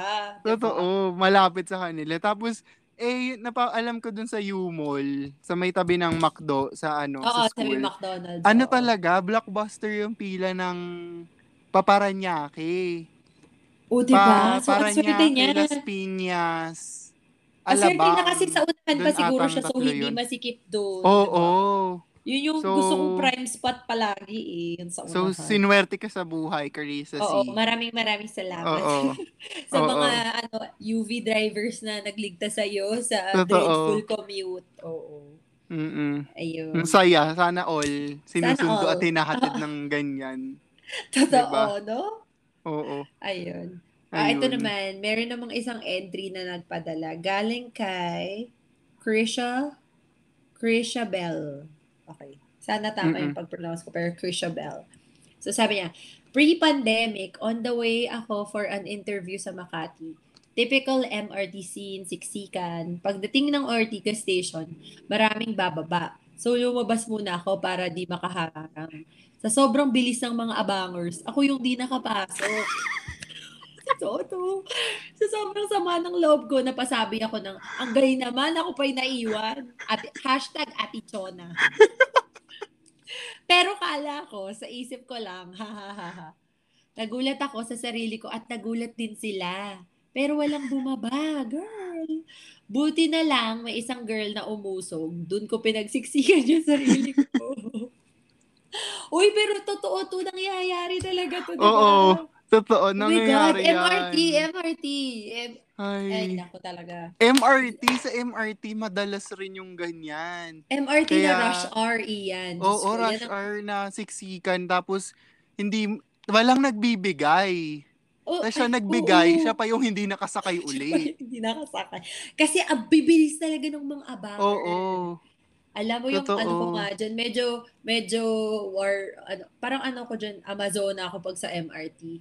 Kahit, kailangan, diba may, kasi may lady station yan, diba? Yan ba yun? Sa, may unahan. Ay, ako sa boys ako kasi mas masikip sa girls. Ah, talaga? Kasi dalawang train lang yung for girls eh. So, masikip, diba? Dalawang parang, ano pa tawag doon? Basta yun, bagon, yun. Dalawang bagon lang. For girls. And there is, pwede na doon yung boys and girls. So sabi ko, ba't ako makipagsisikap? Pwede naman ako dito. So, ayun. Pero kailangan war freak ka. Ay, hindi ba war freak, pero kailangan, marunong ka makipaglaban talaga sa posisyon mo. Oo, kailangan. Kasi kung di, maliliit ka. Yung basic mo, malalakas para makapag... Makamabagwasan mo yung iba. Oo. Ikaw, meron ka bang horror story sa trains, ganyan, sa MRT? Sa train? Oo naman. Kasi share na rin tayo. Sa LRT, 'di ba, Vito Cruz. So doon talaga ako. Hindi naman ako nag-FX dati. LRT 1 tapos MRT. LRT, 'di ba nung first year engineering. So may mga dala pa ako engineering kit kami na yung drawing. So imagine mo, dala ko 'yon tapos uuwi ako ng alas 6 ng gabi. LRT, MRT. Malaki ba yung kit? Malaki, as in parang attache case ng mga ng mga staff, ng mga lawyers, alam mo yung mga leather, doblehin mo yung size, ganun siya. Tapos as in makikipagsiksikan ka, tapos yung bag ko nasa harapan ko. Oh, tapos yung pila ng yung LRT sa Vito Cruz hindi masyadong masikip kasi unti lang rin naman yung sumasakay doon. Minsan lang hanggang baba yung pila nung time ko. Tapos pero sa MRT talaga, ultimo sa pag-check lang ng bag. Yung pila, blockbuster. Diba? Doon pa lang. Grabe. Tapos may time na nanakawan ako ng iPad sa MRT. Tapos tapos yung pinakamalalang commute ko nun is yung first year college, LRT, MRT. Kadugtong na to nung ibang commute. So LRT, 5:50 ng hapon yung uwian ko. So mag-LRT ako, tapos mag-MRT, tapos bababa ako ng Guadalupe. Then either mag-jeep ako ng Pabuting or mag-FX ako ng Pateros. Tapos makarating ako sa Guadalupe mga 7:30. Biruin mo, train yun, 1 hour and 30 minutes. Tapos, pumipiyok pa ako. Ang pila dun sa dalawang yun, either jeep or FX, ay, iiyak ka bago ka makasakay. As in, pumupulupot talaga. Ganyan talaga. So, makakasakay ako mga 9 na. Mga nine. Tapos, biruin mo, may exam ka pa kinabukasan. Kailangan mo pong mag-review, no? Oo, may re-review ka pa, may mga homework ka pa. Kaya yun, sinisisi ko rin yun kung bakit ako laging might fail sa exam ko dati sa Chem 1. Pero totoo naman, di ba? Kasi talagang magmamatter yun kasi wala kang oras mag-aral eh. Oo. Tapos, mayroon pang naalala ko, colorum. Gabi na yun sa yung papuntang Pateros na FX from Guadalupe, na colorum na Innova. Eh, di ba sa Innova, ang pintuan dalawa lang. Yung nasa passenger sa likod, saka yung sa gunshot, and yun sa driver mismo. Tapos, pinagsiksikan ako nung barker. Sabi niya, doon ka na sa likod, ganyan-ganyan. Kaya mo yan. Oo, kaya mo yan. Malapit lang. Sabi ko, malapit lang po ako bababa. Sabi niya, hindi, diyan ka na sa likod. Tapos alam mo yung binabaan niya sa akin ni Intan dati nung sumabay ako galing birthday ni Joyce. Doon yung daan niya kasi JP Rizal yung daan ng FX. So, doon yung baba. Tapos doon ako bababa kasi syempre buting na yun. Tapos didiretso siya papuntang Pembo. Tapos nasa likod ako, di ba? Sabi ko, wala, ang sama ng tingin sa akin lahat ng mga nasa unahan ko. Kasi hindi mo naman kasalanan kasi doon ka nga pinapwesto. Oo. Tapos sabi nung driver sa akin, ha? Bakit dyan ka pumwesto? Kung dito ka pala sa buting, sabi ko, dito ka pinwesto nung barker. Sabi ko, maaga. Sabi ko, dyan lang ako bababa. Tapos nakipag-away talaga ako. Tapos sabi niya, pwede bang mamaya ka na lang bumabahatid muna itong lahat na nasa Pateros? Sabi ko, kuya, may exam ako bukas. Oh my God! So wala silang nagawa. Bumaba lahat talaga nung mga nasa... Kasi naman yung barker naman, minsan may lang yan para lang matapos na Pwede ka lang palipatin Ayun, bumaba lahat nung nandun sa sa Innova. Pero totoo naman, di ba? I mean, walang sisihan. Dito ako pinupwesto Oo, pero ayun. Pero simula nun parang hindi, siguro hanggang second year lang ata ako nag-LRT, MRT. Tapos, hindi na ganun masyado nung third year. Baka marami na rin nag-dorm. Ewan ko lang. Kasi may natuklasan na akong FX sa may Pedro Hill. Na Pateros din. Tapos, sa kanto na rin ang buting dumadaan. Tapos doon na lang ako sumasakay. Totoo. Yun. Diba? Ikaw, may MRT, LRT, ka ba? Sa tagal kong mag-MRT, nag-LRT, talagang meron. Pero yung pinakamalala is, Diyos ko, kasama ko pa si Lufa noon. Hi, Lufa. Tsaka yung ex niya that time. Tapos, sabay kami lalabas, sabay kaming uuwi. Kasi CEU siya. CEU pa ba siya noon? Oo, CEU first year ata yun. Tapos, DUSC. So, magtatagpo talaga sa LRT, ganyan. So, sabi ko, may kasama akong friend nun. Etong kaibigan ko, di nasa platform na. Etong kaibigan ko, sabi niya, uy, pasok na tayo. Tapos, si Lufa, tsaka yung kasama niya, hindi pumasok. Eh di ako, naibot ako. Ano nangyari? Naipit yung bag ko dun sa pintuan. Buti hindi ako. Oo. Buti hindi ako yung naipit. Hindi nagbukas? Kahit na ayun naipit? Na nga. So, blink ng blink, blink ng blink. Open. Hindi nag-open yung sa akin. Iyan. Hindi talaga siya nag-open. Sobrang nakakahiya. Na-delay ata for like 5 to 10 minutes yung biyahe. My God, talagang nagsasorry ako. Sorry po, pasensya na po. Gumagano talaga ako. As in, parang... Ano sabi nila, Lupa? Tawa sila ng tao. Pinicturean pa nga niya eh. Ay, parang sinensuma sa akin yun. Pero nakapasok sila dahil sa nagawa ko. Ibig sabihin, nagkasaway kami ng dahil sa nangyari. Kasi ma-open yung ibang doors eh.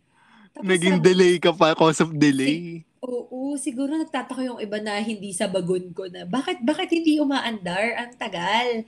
Hanggang sa may pumunta pang engineer ba or technician. Just tapos nakakaya talaga. Iyan, pulang-pula talaga ako noon. Kasi di ko alam, sabi ko, sorry po, pasensya na po, hindi ko po alam na as in, ganun talaga. Pasensya na po, hindi ko po alam na magsasara na. Grabe. Tapos nakikita ko na talaga yung makilay nila. Iyan, as in, hiyang-hiyang. Sabi ko, eto pa, ang siste pa. Hindi ko pa pinabayaan yung bag ko doon. Wini-wiggle-wiggle ko pa siya. Kasi nga tinatry kong, alam mo yun, ma-let go. Hindi talaga nag-let go. Buti hindi nahulog din yung laman sa baba. Ay, hindi, naka-backpack ako eh. Backpack. Ah, buti. So talaga naipit. Pagpasok ko, oops! Uy, si Dora naipit yung bag sa likod. Parang ganun yung peg. So, sobrang talagang hiyang-hiya ako noon. Viral, in-upload pa kasi ni Luva yung picture. Pero grabe talaga yung kahihiyan doon. As in, sana hindi ko na maulit. Pero hindi naman naulit na. Parang nadala na rin ako. Kasi ang ganda talaga.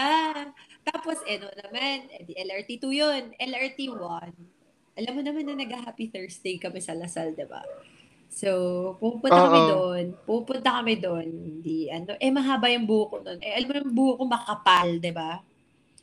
Eh, biglang pumreno yung trend. Biglang pumreno. Hala, si ate girl, akala ata baging yung... Yeah, sabi ko, no joke to ha. Sabi ko, ate, sakit. Tapos, ayun, sabi, ay ma'am, sorry po. Pero ayun talaga, sabi ko, gawang baging yung buho ko. Ano ba, inaano ko ba to? Buti hindi natanggal yung buho ko mo. Buti, siguro may mga few lang strands, pero it doesn't matter. Kasi yung kapal ng buho ko, so parang, good reason. Pero masakit siguro, pa rin yun, ha? Ay, oo. Kasi anit mo yun, eh. Sabi ko, aray, tayo masakit. Gulo talaga ako. Grabe yun. Tapos may isa pa akong, ang dami kong horror story. Diba? Unforgettable story sa, LRT talaga. Sa mga trains. Kasi nga, hello, ang dalas ko dyan. Sa LRT 2 naman, yung kaibigan ko kasi, ewan ko kung ano nangyari nun. Parang, may parang, kami, girls night, pero parang inuman lang siya. So, umuwi na kami mga, maaga pa naman yon, mga 7, ganyan. Tapos yung kaibigan ko, nagsuka siya sa train. Nagsuka talaga siya. Alam mo, hiyang-hiya ako. Anong sabi ng mga tao dun? Ay, ano ba yung kadiri? Hindi, sino naglinis, wala na. Iniwan niya na lang. Di, dapat kami, sa Katipunan siya bababa ako sa Santolan. Hindi niya nakaya. So, kahihiyan din namin eh. Buba kami ng J. Ruiz. Tapos sabi naman sa guard, Kuya, doon po sa bagon. Pwede niyo i-radyo. May nagsuka. Pero kayo yun. Oo, siya yun. Pero doon siya nagsuka sa J. Ruiz na CR na. Buti naman umabot. Kasi kung hindi, yung bag niya yung papangsalo, hindi umabot yung bag. Tapos buti may nag-abot ng plastic. So, may konting nasalo sa plastic. May good Samaritan pa rin. Oo, pero marami pa rin yung kaya sabi ko, pasensya na po, gawin mo na ako. Diba? Ay, grabe yung mga horror stories namin talaga. Sobrang lalala. Mm-mm. Ay, naalala ko rin pala dati. Naalala mo nung bar exam sa Lasal na ano, may bomba. Ah, oo. Yun. Yung week na yun. Naghigpit yun eh. Oo, naghigpit. Tapos may klase na naman ako. Kasama ko yung classmate ko si CJ na taga-Pateros. Hi CJ. Ayun. Tapos, ayun ulit, 5:50 uli yung uwi. Di ba pag alas 6 na? Ay, alam naman nating hirap na yun. Tapos paglabas namin, sarado yung LRT. Sarado yung Vito Cruz Station. Tapos as in sarado yung buong Vito Cruz. As in sarado yung Taft doon. Yung Taft kasi na naghigpit. Oo, naghigpit. Ay, naglakad kami mula Vito Cruz hanggang Buendia. Ay, Vito Cruz malayo yun ah. Oh, di ba? Oh my God, malayo yun. San ka? Ang layo talaga. May ganyan din ako. Pagdating namin ng Buendia, yung paa namin, hindi na maramdaman. Diyos ko. Oh my God. Ang lala niyan. May ganyan din akong story kasi... Ano yun eh, working na ata ako. Tapos, alam mo yung hydro na event? Hydro, yung sumikat yun na yung parang... Yung run? Hindi, foam party. Parang bubble party. Foam party. Oo, yung party. Somewhere in Moa siya. Somewhere in Moa. So, hindi mo kami doon, hindi naman kami doon nagpunta. Pero pumunta kami nung... Alam ko, ex ko pa yung kasama ko nito eh. Ayun, so pumunta kami ng Zark's Burger. Kasi doon yung unang Zark's Burger sa Taft, di ba? Tama, di ba? Oo, sa harap ng Lasal. Yes. So, sabi, hindi gumagalaw talaga. Hindi gumagalaw yung jeep, lahat hindi gumagalaw. So, alam mo, ginawa namin, naglakad kami mula Luneta Park hanggang hanggang sa Lasal. Ang layo nun kasi nasa SM Manila yun eh. Oo. Yung, my God. Actually, malayo pa kay Luneta. Sa Santa Isabel College. Oo, college. Diba? Tapat nun, oo. So, nilakad namin kasi talagang hindi moving. Hindi moving yung yung traffic. Oo. So, sabi ko, ay, sige lang. Go na yan. Para lang sa Zarks. Kasi nasa in the middle na kami. So sabi ko, ipupush pa ba natin or babalik na tayo? Sabi niya, hindi, sige, go lang. Sana tinext mo na lang ako, nagpabili ka na lang. Kaya nga eh. Pero na yun, parang graduate na tayo kasi alam ko nag-work. Ay, working na nga pala, sabi mo. Oo, working na yun. So, yun din. Pagdating sa Zark's, ay pati french fries ata, kahit hindi dapat ako order, 2 french fries, yung pinakamalaking burger. Parang sa pagkain, nilakad mo lalo nita. Oo, kasi grabe naman din yung hype ng Zarks. So parang gusto maintindihan, bakit pa sobrang hype sila sa Zarks? Parang na yun, parang naset na yung date na yun. So sabi, sige, push na natin to. Ang lala. Alam bang, hindi pa ako nakakakain ng burger sa Zarks. Ay, talaga? Oo. Well, hindi naman na yata okay ngayon. Parang naging try daw. Maski nung college, nung nag-branch out.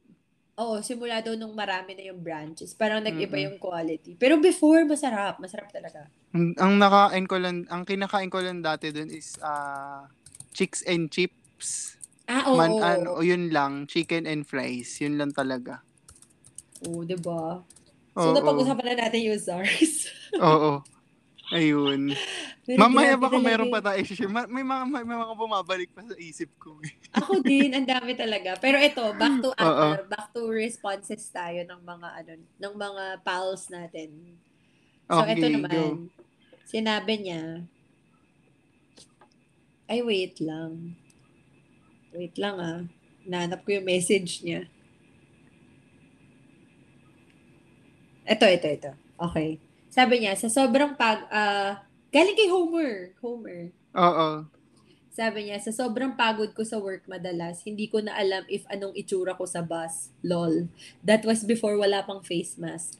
So most of the time, nakanganga siguro ako or sobrang lakas ng pili ko. Nakakahiya.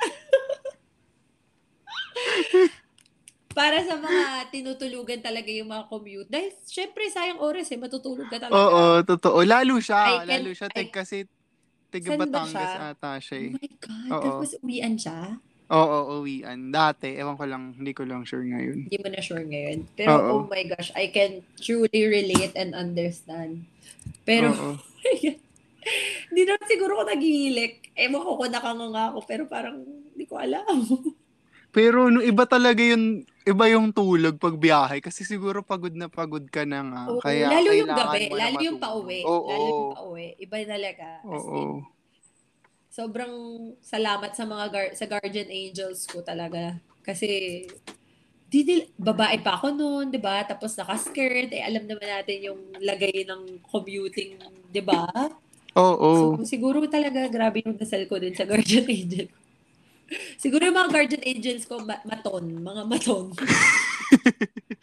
Para protektahan talaga ako. Para gisingin ka sa lahat, no? Oo. At saka talagang protektahan kasi grabe. Hindi lang naman nag-stop sa college yung commute ko eh. Grabe din yung work commute ko. Grabe din yun.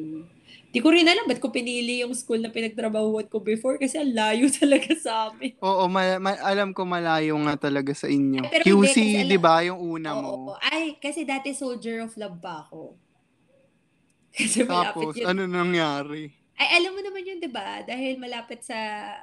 Diba, malapit kasi yung school ko before, malapit siya sa UST.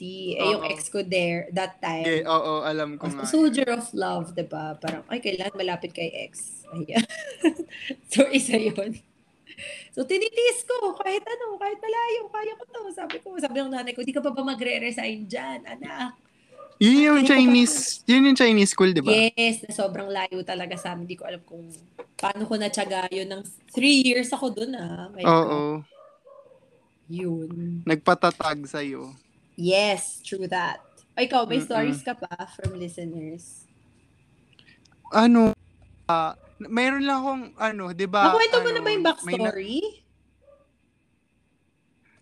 Hindi mo pa na-share. Oo, share ko muna, tapos kwenta mo yung backstory. Oo, tapos ayun na. Gusto niyo? Sige. Wala tayong gulo natin. Okay. Eh, okay lang yan. Oo. So, ito naman yung sabi niya. Pwede ko bang banggitin yung name niya? Anon na lang pala. Anonymous daw siya. So, si Anonymous, sabi niya, bus door won't open. Oh my God. So, we all climbed out from the window. Shucks, teka, ito yung backstory niyan. Ito ay, oh my gosh. Ito sabi niya, kasi ang unang stop ng bus sa Magallanes, ito si story. Si Anon, si Anon is from Cavite. So, Cavite to Taft. Okay. Ayun, so. Dito niya, college. College. Okay, sabi niya, kasi ang unang stop ng bus sa Magallanes, pagdating namin doon, ayaw magbukas ng pinto. Ito yung medyo bago na type ng bus noon na hindi parang compressor. Siguro parang hybrid. Oo, yung low floor. Alam mo yun, mababa. Siguro, parang ganun. Sabi niya, then ayaw ba sa akin nung driver and conductor yung pinto? Siyempre so, naman. Gets naman. Sabi niya, so yung conductor lumabas and ang nabubuksan lang na bintana, yung nasa pinakadulo ng bus, yung pinakamataas pa talaga. 5 minutes na wala pa rin. Stress na kami. May isang naiirita na kasi malilate na siya. So, sa bintana na rin siya lumabas. Then, yung iba gumaya na. So, ako na malapit na rin, malilate, sumunod na rin. Buti na lang. Malaki ba? Malaki yung space ng bintana? Siguro kasi yung tao eh. Sa bagay. So, niya, tinaas. Oo. Okay. May mga tao sa labas na sasalo sa paa mo. Tapos tutulungan ka. Then, inabot bag ko after. Ayun, tapos sabi niya, bayanihan. And as if walang mangyari, sakto pagkababa ko, may bagong bus, susumakay na lang ako doon. Tapos ito yung catch, tawang-tawa ako dito, nagulat talaga ako. Pagdating ko sa Lasal, free cut din pala. Oh nag-iisa ko pa namang class yun that day. Oh my God! Free cut! Shucks! Sayang effort mo, girl! Nasaktan ako doon sa dulo. Ang sakit talaga, sobra. I cannot move on. So, umuwi naman siya? Oo, umuwi na lang siya. Gosh! Sobrang sayang yung effort. Tapos, ang layo ng bahay nito from Lasal. Living proof ako kasi hinatid ko siya one time sa bahay nila. Sobrang layo talaga. Tapos, isang class lang pupuntahan niya. Tapos, nasira yung bus. Sumaba sa bintana. Tapos, free cut. Nakaawa ako sa'yo, girl. Hindi ba? Hindi, okay lang sana kung may papasukat ka eh. Baka ako rin ganun gawin ko eh. Pero yung nalaman mo free cut, aray. Diba? Masyakit, sobra syakit. Parang parang saan ko to ginawa? Shucks, ang hirap. Grabe naman yun. Grabe naman yung nangyari. Saka, ay syempre ayaw basagin yung pintuan kasi babayaran nung nila, diba? Totoo naman. Feeling ko naman i-charge yun dun sa driver, sa conductor. Kaya siguro nag-gets ko rin bakit hindi nabasag ng conductor. Pero ang sakit talaga. Tapos free cut. Sakit. Sana hindi na naulit. Nagbabas ka ba? Ako hindi ako masyado nagbabas. Alam mo, first time kong magbas, tinuruan ako. Ay, yung pinsan ko, kasabay ko. Nagsuka ako. Nakakahilo. Lalo pag nasa likod ka ng bus, yung dulo-dulo. Ayun nga, di pa siya pumwesto kasi yun lang yung may space. Tapos, ayoko ka, alam mo yung story ng bumbunan ko manipis? Underdevelop yung bumbunan ko pang baby. So, matapatan lang ang onting air ko. Nahihilo talaga ako. Or like, nasuso ka. Even kahit kunyari ngayon, naka-aircon ako. Binababa ko talaga siya kasi nahihilo talaga ako after. So, yun yung nangyari. Iyan, first day of school. Hala. Ay, Diyos ko, nagsuka. Ang pangit ng feeling na yan. Oo, tas first day ba? Tas gusto mo, may suka yung bibig mo. Girl, wala pa namang face mask nun. Alala talaga kasi. Wow. Ayun, buti na lang nagbubog ako noon kasi sabi ko, talaga suka ako. Tapos sabi ko, hindi na ako magbabas ever. Kasi parang first time ko magbiyahe ng Pasig to Manila. Tapos ganun yung bus. Nakasakay ako before ng bus kasi way to Robinsons, way to Mega Mall, bus, near kanyan. Pero yung hanggang Maynila, nakabus ako. Parang first time ko nun, suka talaga ako. Hindi ko kinaya. Iba yung hilong na dadala ng bus, no? Hindi rin ako mabas na tao. Pag nagbabas, lagi akong nahihilo. Actually, lahat ng sasakyan nahihilo ata ako. Ay, so lagi kami ba ang bonamin? Ba yun? Bonamin? Hindi. Nagbobonamin ako either kapag babiyahe ng malayo. Yung province. Ayun, tas naka-van. Pag naka-van, asahan mo. Susuka ako or... sasakit talaga yung ulo ko. Kaya pag kami, parang team building ganyan, nire-request ko talaga na wag ako sa likod na likod. Kasi masisira yung buong trip natin dahil sa akin. Ayun. Speaking of bus, may isa rin si Joyce, yung friend natin. Nag-submit din siya, sabi niya. Yung 2 hours ako mag-aabang ng bus sa may Buendia near SM Jazz. My God! Wait lang hindi to biyahe abang pa lang. 2 hours siyang mag-aabang. So, oh my God, ano ba yan? Ang horror. Totoo. Ay, so, paano pag 9 yung pasok mo, kailangan may allowance ng 4 hours. Kasi syempre, yung biyahe mo papunta dun, 2 oras din, lalo pag umaga, traffic yan. Totoo yan. Yun, speaking of mag-aabang nga, alam mo naman yung, ko dati, diba, yung school ko before, yung sa Ortigas. Yung sa Ortigas na, yung recent. Di ba, ang lapit sa amin nun, kasi Ortigas din ako. May time na, may team building kami, tapos, kailangan ko umalis ng 5:30. Kasi, mga ganun, 5 o'clock. Kasi aalis na dapat yung bus ng school. So, kaya siya ng 5 minutes. Jeep ako nun, pero kaya siya ng 5 minutes. Ala, eto yung normal na life na, 7:45 pasok ko. Tapos, umalis ako ng bahay. Kasi nga sabi ko, Ortigas lang naman, malapit lang. First time ko. Isang derecho lang yun. Isang derecho lang, diba? Imagine, malapit. Di umalis ako, nag-allowance pa ako 5:45. O, 2 oras ha. Iyan, my God, muntik pa akong malate. Kasi grabe talaga yung horror sa Ortigas. My gosh, talaga. Yung papuntang Medical City? Oo, yun. Pero yung abang Rosario, yung Rosario, di ba? Diyos ko talaga, yung bottleneck ng Rosario. Agawan yun eh. Ay, grabe. Akala mo, Ian. Kaya nakarelate ako doon sa isang na talagang uupo ka na lang. Kay Ashley Hermar. Oo, kay Ashley Hermar. Kasi parang zombie apocalypse talaga, Ian. Talagang dudumugin talaga yung... Totoo, ganun nga. Kung hindi ka palaban, lalo ako doon dati parang, ay, bala na nga kayo. Pero natutuwa ko talagang lumaban at tumakbo talaga. Kasi grabe talaga. Tapos may mga ibang modus pa doon na nang sa snatch, ha? Na parang, kunyari, makikipagsiksikan pero makukuha ng ba? Yung sa may tulay sa inyo, maraming atang alam ko marami nang hold up dyan sa snatchery. Doon ako naghabang everyday. So imagine talagang lumaki na akong Amazona sa commute. Kasi talagang grabe. As in, iba, no? Iba yung commute dito, habulan. Oo, habulan totoo. Talaga. As in, ang bihira ng jeep na dumadaan dun. Kasi nga parang puno na. Minsan umaabot ako ng malapit na sa Ever. Yung Evermore, nilalakad ko yung bridge. Kahit may trauma ako sa bridge, kailangan kong harapin yun. Kasi wala namang sakyan eh. Oo. Minsan nandun ako sa sulok ng bus para lang makasakay. Kasi tinry ko earlier, walang difference. Oo, mukhang wala nga talaga. Tinry ko, ewan ko, bakit? 5:30, wala, ganun pa rin.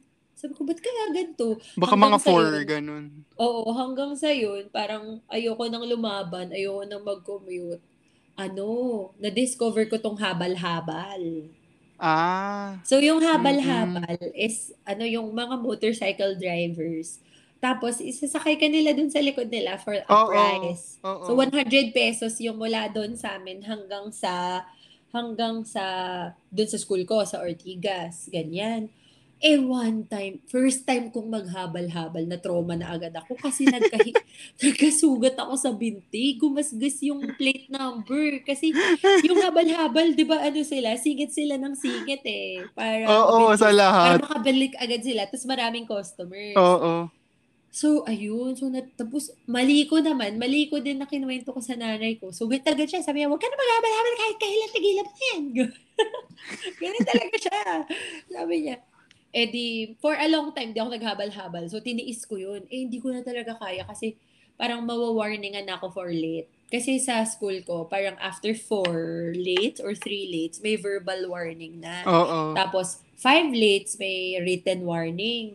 Pag naka 7 late, may suspension na. So, inabot na ako ng verbal. Ayoko kasi ng mga... I-risk mo ba? Oo. Ayoko kasi nung ganun. Parang, shocks, kaya ko ba ito? Mabubuhay pa ba ako? Parang sobrang anxious ko sa ganun. Kasi ayokong uma-absent. Ayoko rin na nanilate. Sa work ha. So, ayun. So, grabe ko talaga. Sabi ko, naku, ito na habang nagdadasal ako ng naghabal-habal na ulit ako. Nagdasal talaga ako. Tapos, hiningi ko na yung number ni Kuya. Siya na lagi. Sabi ko, Kuya, nasan ka? Kailangan ko yung service. Kailangan ko lang habal-habal. So, ayun. Minsan, na siya, may time na pumapasok na siya sa trabaho. So, pinasa na niya ako sa iba. Hanggang sa naging friends ko na yung ibang station ng habal-habal. May habal-habal sa may BDO, sa may tramo, may habal-habal sa may simbahan. Medyo mga nakatropa ko na sila. So, ayun. So, ngayon, ₱100 off na yun sa minsan kasi minsan naghahabal-habal na ako mga once or twice. Pero yun pala, ang tip pala kung maghahabal-habal kayo, magdala kayo ng shower cup kasi ang baho talaga ng helmet. Ah, talaga? Ako hindi naman. Baka kasi grab angkas ka. Hindi. Habal din? Oo. Pero once pa lang ako naghabal. Tapos isang beses na angkas. Nakapag-angkas ako pero mas mura pa rin yung habal-habal kasi pag angkas, na-try ko before, naghihintay pa rin ako ng medyo matagal. Pag habal nandiyan na sa harap ko, diba? Oo, so, para bumubulong-bulong na yan sa'yo na. Oo, parang habal, ma'am, habal. Oo, ganun. So, yun, tip lang, pro tip, mag dala kayo, alam mo yung parang disposable shower cup sa hotels? Oo. Para lang hindi dumikit sa ulo, sa buhok niyo. Oo. Kasi kung sino-sino na yung nagsuot din. Oo, for hygiene purposes, pero hindi ka late. Ganun. Oo. So, nagdadala ako ng ganun. Or minsan, kahit panyo lang. Kahit panyo lang talaga. Para lang ma-protection na yung mga ano nyo, buhok nyo.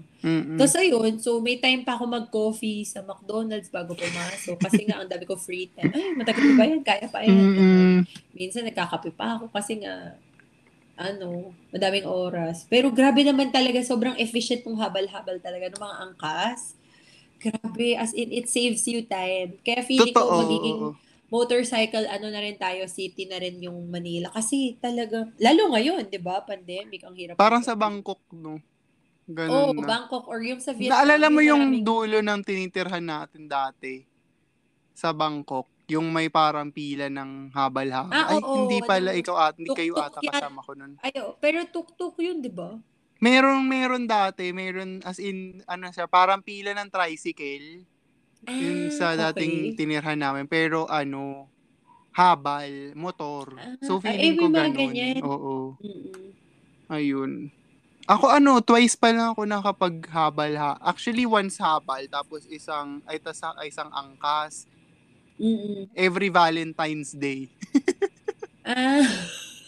Isang 2019, tapos isang 2020. So unang-una kong nagmotor talaga is 2019. Kasi na-trauma ako dati, diba? Oo, na-aksidente ako sa motor nung bata ako. Ayun, tapos ang kwento nung akin, ano na, inaya ako ng office mates kong lumabas, di Valentine's Day, Friday at, ewan ko ano araw. Basta, tapos, mga late na kami natapos 11, tapos drop off nila ako sa market. Akala ko may FX pa, wala na pala.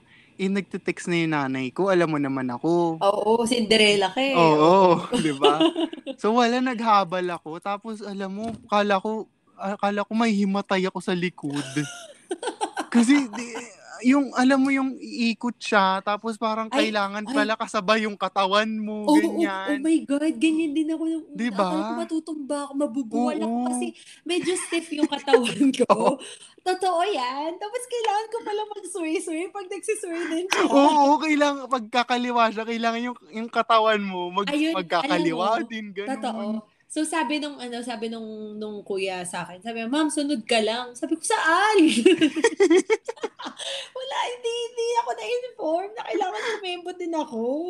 Oo, di ba, no? So, akala ko talaga mamamatay na ako. Ako din. Yung akin, dadaan na rin ng C5, yung flyover.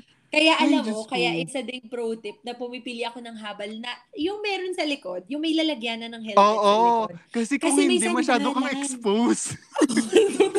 Totoo. Pwede kang mahulog patalikod. Paano? I know. At least, pag nahulog ako, hindi na patalikod. So, pag hinihit na lang, pwede man ako tumayo pag nahulog ako, diba? Pero yung pag wala kasi yung safety net ng likod, sabi ko, totoo yun. Mahirap yan. Pag bigla na lang gustong sumuko nung katawan mo, no? At saka pag tupreno, biglang gumanon, di pag paglamikon, wala na. Totoo. Mets ka na. Sabi ko nga, dadaan na naman yung medical city. Sana ma-aksidente ako bago mag-medical para isusugod na ako sa medical city. Kasi parang nakakaba, no? Pero iba yung thrill. Oo. Pero isipin mo, you'll do that just so you won't be late for work. So, grabe. Oo. Grabe rin naman pala talaga kasi. Ang lala nung ginagawa natin para lang di tayo manip. Kasi alam mo ako, hindi ako willing mag-spend ng 500 pesos for Grab. Ako rin. Tapos matatraffic din ako. Wag na, sa inyo na yan. Hindi. Kaya ako yun sa'yo kasi, oo. Ako rin, hindi talaga ako nag-suspend ng malaki sa transpo. Ako, kahit, nangihinayang ako. Willing ako mag-intay. Diyos ko, willing ako mag-intay sa pila kahit gaano pa yung kahaba. Ako bilang din, kasi parang sanay ako sa mga meet and greet na pumipila ng libre na sobrang tagal. Ayun talaga, nung nagtatrabaho ako sa Makati, pag 7 nung labas ko, ang either sa landmark ako sumasakay, yung pila doon ay yung jeep doon ng Pateros. Mm-hmm. Ala, iikot ng buong landmark yung pila. Ay, tapos, grabe. Ganun siya. Tapos walang jeep na dumadating, makakasakay ka. Mm-hmm. Ako, dadating ako ng 7:30 or 7:15, mga ganun, pag mabilis ako maglakad. Tapos makakasakay ako 9:30. Ganun. Tapos noon lumipat ako ng... Ganun siya. Oo. Tapos lumipat naman kami sa BGC. Ang una kong commute pa uwi is Market Market. Ganun din. Ang lapit na ng Market Market sa Buting. Sa inyo, oo. Eh yung jeep ng San Joaquin, parang 30 minutes o 1 hour bago magpalitan. Tapos so ganun din yung pili. Ganun oras din ako nakakasakay.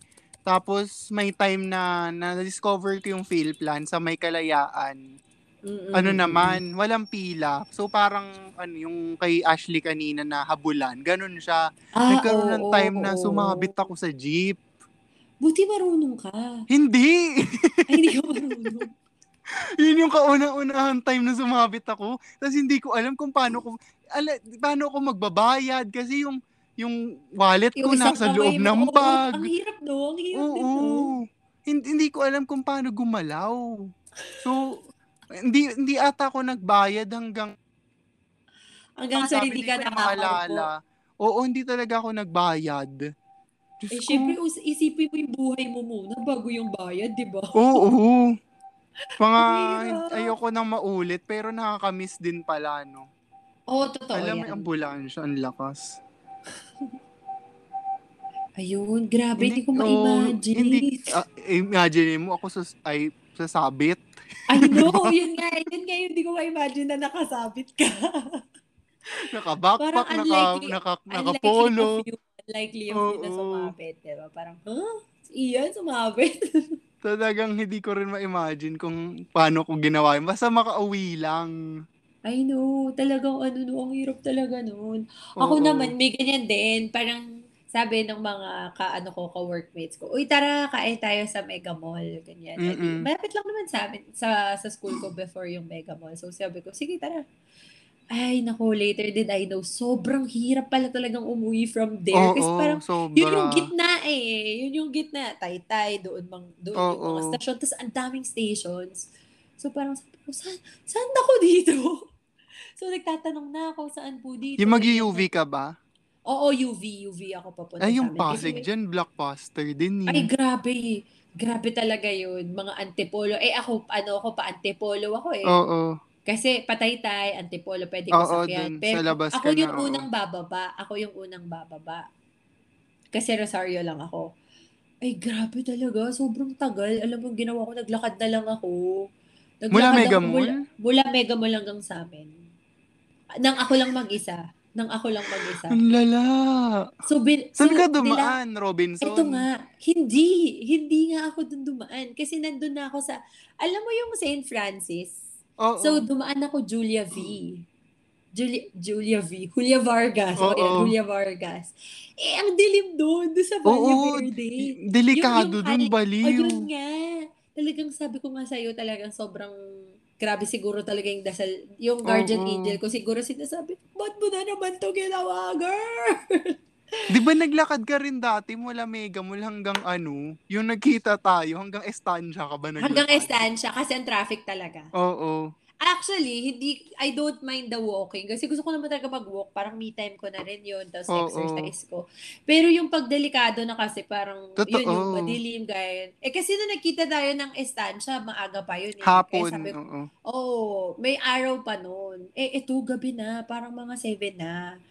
Tapos wala nang as in, tumitingin ako sa likod ko, wala talaga naglalakad. Nakatakot yung kasi hindi mo alam kung may nakatago sa mga puno-puno. Di ba mapuno pa naman sa Julia Vargas? Oo. Tapos yun, lesson learned, ginagawa ko, bumabalik na lang ako sa Robinson. Tapos pag hindi ko talaga kaya yung pila. Kasi ang haba rin ng pila sa Robinson. Parang bituka talaga iyan, parang isaw. Ganun yung sa landmark. Oo, parang, so talagang sabi ko, paglalakad na lang ako. Mas mabilis pa. So, ayun na. Ang ginagawa ko, marami na rin naglalakad. So, marami na akong kasabay. Hanggang sa hanggang mula Robinson's Gallery hanggang sa amin. Pero yung side na ng Medical City, so yun, mas may ilaw na. Pero yung sa lad, yung sa Julia V, di ko na talaga inulit yun. Oo, wag na. Kasi scary. Nakakatakot talaga ganun. Oo, imaginein mo yung Valle Verde, yung gitna ng Valle Verde hanggang dun sa, yung Home Depot. Eh, yung kabilang side nun ang dilim, diba? Dun ako naglakad. Kasi yung tumawid dahil walang tawiran. So, hindi ako tumawid. So, sabi ko, shucks, paano ko kaya yun na-survive nang walang nangyari sa akin? Tapos, hindi ako... Sabi na... Daldasal lang talaga. Oo, talagang ano lang, kapit lang. Eh, lagi akong may rosary bracelet noon. Kasi nga, bilang gabayan dapat ako sa... sa biyahe. Lagi ako sa biyahe. Kasi yun talaga yung una ko laging iniisip. Tapos, nakikita mo yung mga baso, sobrang tayuan. Kasi, totoo nakikita yun. Ko na, parang, hala, parang... Paano kaya sila nakasakay? Kasi grabe, pila ng bus, pila ng jeep, ubus yung habal nun, yung habal nun, blockbuster. Yung grab ko nun, nag-try kasi ako, magkano, 700. Ba't ako nun si 700? Ano yan? Sa probinsya na yun ako. Totoo. Provincial, mas ba yung sinakyan ko? Sobrang mahal. So sabi ko, uy, kahit sa provincial bus, ganun na. Naalala ko dati, ano, 26 ata, December 26, di ba? Eh, 25 ba? 26 ata, di ba may pasok ako pag Pasko, pag holiday. Oo, pag tapos, kahit holiday dito, oo. 26, umuwi ako ng, sabi ko kila mama, uwi na lang ako ng Manila. So, naiwan sila sa Tagaytay. Tapos, alam mo, nakatayo ako sa bus mula Tagaytay hanggang Makati. Oh my God! Uy, buti. Diba? Ang hirap ng buhay natin. Buti na lang. Ano siya? Buti na lang. Madaling araw. Kasi 2:00 ata ako umalis noon o 3:00. Basta mga ganun. Tapos walang traffic. Pwede na. So, mabilis lang. Kahit nakatayo pa. Ako naman, may story din ako ng provincial bus. Kasi... Alam mo naman yung dalawang in a relationship ko before, taga-province, diba? So, yung ex ko, tsaka yung ngayon, taga-province sila. So, pupunta kami sa kanila, sa kanya-kanyang bahay. So, yung sa ngayon ko, taga-Nueva Ecija. Wait lang. Kakat natin to, nawala ng battery AirPods. Oh my God, ako din. Isa na lang gamit ko ngayon. Ayan, game na uli. 1, 2, 3, go. Ayan. And 1, 2, 3, go. So, yung isa kong, yun nga, yung husband ko before, nung boyfriend-girlfriend pa lang kami, pupunta kami. Kaming dalawa ng friend ko. Grabe yung biyahe. As in, ang tagal. My God. Sabi ko, ba't ba ako jumawa ng taga-probinsya? Kasi gabi, ang haba talaga ng pila, Ian. My God, yung terminal ng Cubao, 5-star. Pakabanatuan. Sobrang talagang haba. Alam ko naman, sanay naman ako nun kasi dati nagpapampanga kami, ganyan. Ako. So, alam ko na, pero iba pala yung biyahe ng Kabanatuan. Alam mo, tipong may stopover pa. So, feel ko, ay, layo ko na. Alayo ko na. Ay, so malayo, may stopover. Yung pa CR, pa break, ganyan. Oo. Pwede ka kumain, tas tatawagin kayo, ganyan. So, ang layo. So, first time ko yun na magpunta dito sa ngayong bahay ko na, alam, layo pala talaga. Sabi ko, layo pala din, ng husband ko. Tapos ang kaibigan sabi, oo. Tapos tinitignan namin kung nasa na kami. Ang layo pa din, ang layo. Nasa Tarlac pa lang tayo. Girl, malayo pa to, 1 hour pa to. 1 hour pa to. Pero ngayon, wag ka. Yun talaga yung nami-miss ko. Pag nakakakita ko ng mga provincial bus, lagi namin napapag-usapan ng husband. O imagine mo dati, yan lang sinasakyan mo. Tapos iiyak pa ako paghahatid na ako sa terminal kasi ibig sabihin maghihiwalay na kami. Yun. Totoo. Yun pala eh. Sabi ko, naalala mo, di ba? Started from the bottom, now we're here. Ganun yung peg. Ganun talaga yung peg. So, ayun. Ikaw, meron ka pa bang mga horror stories ng commute? Wala naman. Nakwento ko na dati ito ata sa ibang episode. Yung ano, nung bibisitahin ko kasi sa USC from Lasal, yung nag-jeep ako. Ay, oh, kami bibisitahin. Oo, pupuntahan ko kayo, tapos nag-jeep ako, nagpaturo-turo pa ako dun sa classmate ko. Sabi ko, paano pumunta ako USC? Sige, sakay kang ganyan. Sabi ko, sige. Tapos nagbayad na ako, UST po. Tapos, ano, may mga kasabay akong sabi nila, UST din sila. Tapos ako, tatanga-tanga. Oh. Bumaba na yung mga nagsabing UST sila. Ako, hindi ako bumaba. Sabi ko, hindi ko matanaw yung gate ng UST. Ba't ako bababa? Tapos, hanggang dumating sa point na ako na lang yung sakay. Oh my God! Ako na lang yung sakay ng jeep. Tapos mga bahay-bahay na siya. Ayun, nagpanic na naman ako. Katulad ng ginawa ko dati, papasok. Bumaba ako. Tapos, ayun, nagtaxi na ulit ako. Napagastos ka pa. Nahiya nga ako, diba? Oh, so, nag-taxi na lang uli ako. Ayun. Pamahal ka pa. Pero nakakamiss ang Naimiss ko na mag-jeep talaga. As in, sobra. Ako din. Kailan last jeepney ride mo? Hala. 2019. 2020. Oh, wait, 2020. Oo nga. Yung before lockdown. Oo, ako din pala, 2020. Yun. 2020. Pati tricycle, before lockdown. Oo, never pa ako nag-tricycle uli. Ah, wait lang, before lockdown. Ayun. Ako ba nag-tricycle ba ako? Hindi ko na maalala, pero, oo. Well, kasi dito ngayon, hindi na ako pinapayagan. Hindi naman siya hindi pinapayagan, pero kung kaya niya akong ihatid ko, yari, somewhere, gusto kong bumili ng coffee, siya yung maghahatid sa akin, kasi ayaw niya mag-tricycle. So, sabi ko, hindi, sige na, please. Gusto ko mag-tricycle. So, yun, 2021 para ma-remind ka uli ng feeling. Oo, parang gusto ko lang ulit ma-feel na may normalcy pala. Mm-hmm. Diba? Kasi parang dati yun yung norm ko na tricycle. So, yun. So nag-selfie ako sa tricycle kasi sabi ko, hala, ulit. Ito na ulit. Sabi ko, diba? Pag nakikita ko nga rin yung mga sinasakyan ko dating jeep na ganyan, sabi ko, uy, nasakyan ko yan. Ganyan, parang parang diba nostalgic, diba? Nakakatawa. Parang it's just... Oo, nasakyan ko na yan. Oo, diba? Pero parang ngayon siya. Ay, mga small things na tinanggal sa atin ng pandemic. Pero ang laking epekto pala. And honestly, na-take for granted rin naman natin. Na parang, ito commute na naman ako, ganyan. Pero ayun nga, ending on a high note naman tayo. May last sana story naman, pa, diba? Ha? Ay, oo nga. Ito, may last story pa. Nireserve ko yung last story kasi parang feeling ko, for me, it's the most horrifying. Horrifying for me. Even, nangyari na rin to before, pero isa-share ko yung sa anonymous na sender. Actually, sinabi lang niya sa akin. So, hindi ako magbabasa. So, sabi niya, nagko-commute siya from Manila to a province. Oo. Tapos, gabi na kasi uwian daw nila late na. So, yun na, gabi na. Eh, may lights out yung provincial buses. Kapag, kunyari, nakolekta na. Ganun naman talaga. Na-experience ko rin naman na ganun. So, pinatay yung ilaw. Tapos, itong katabi niya... Parang kinakabahan na. Oo, itong katabi niya, nararamdaman niya unti-unti yung kamay. Pumupunta dun sa legs niya. OMG. O, diba? Tapos lights out pa. Tapos, sabi nga niya, parang yung comment niya, parang sanay na siyang ginagawa yun, yung katabi niya. Hello? Kasi parang may nakaprepare na blanket na maliit. Oh. Tapos, alam niya na kung saan ipoposisyon yung bag niya, which is between the legs. Para hindi makita. Para hindi kita. Yun. So, nakaramdam yung si story sender, sabi niya. So, hindi siya nagsasalita kasi ayaw niya mag-eskandalo.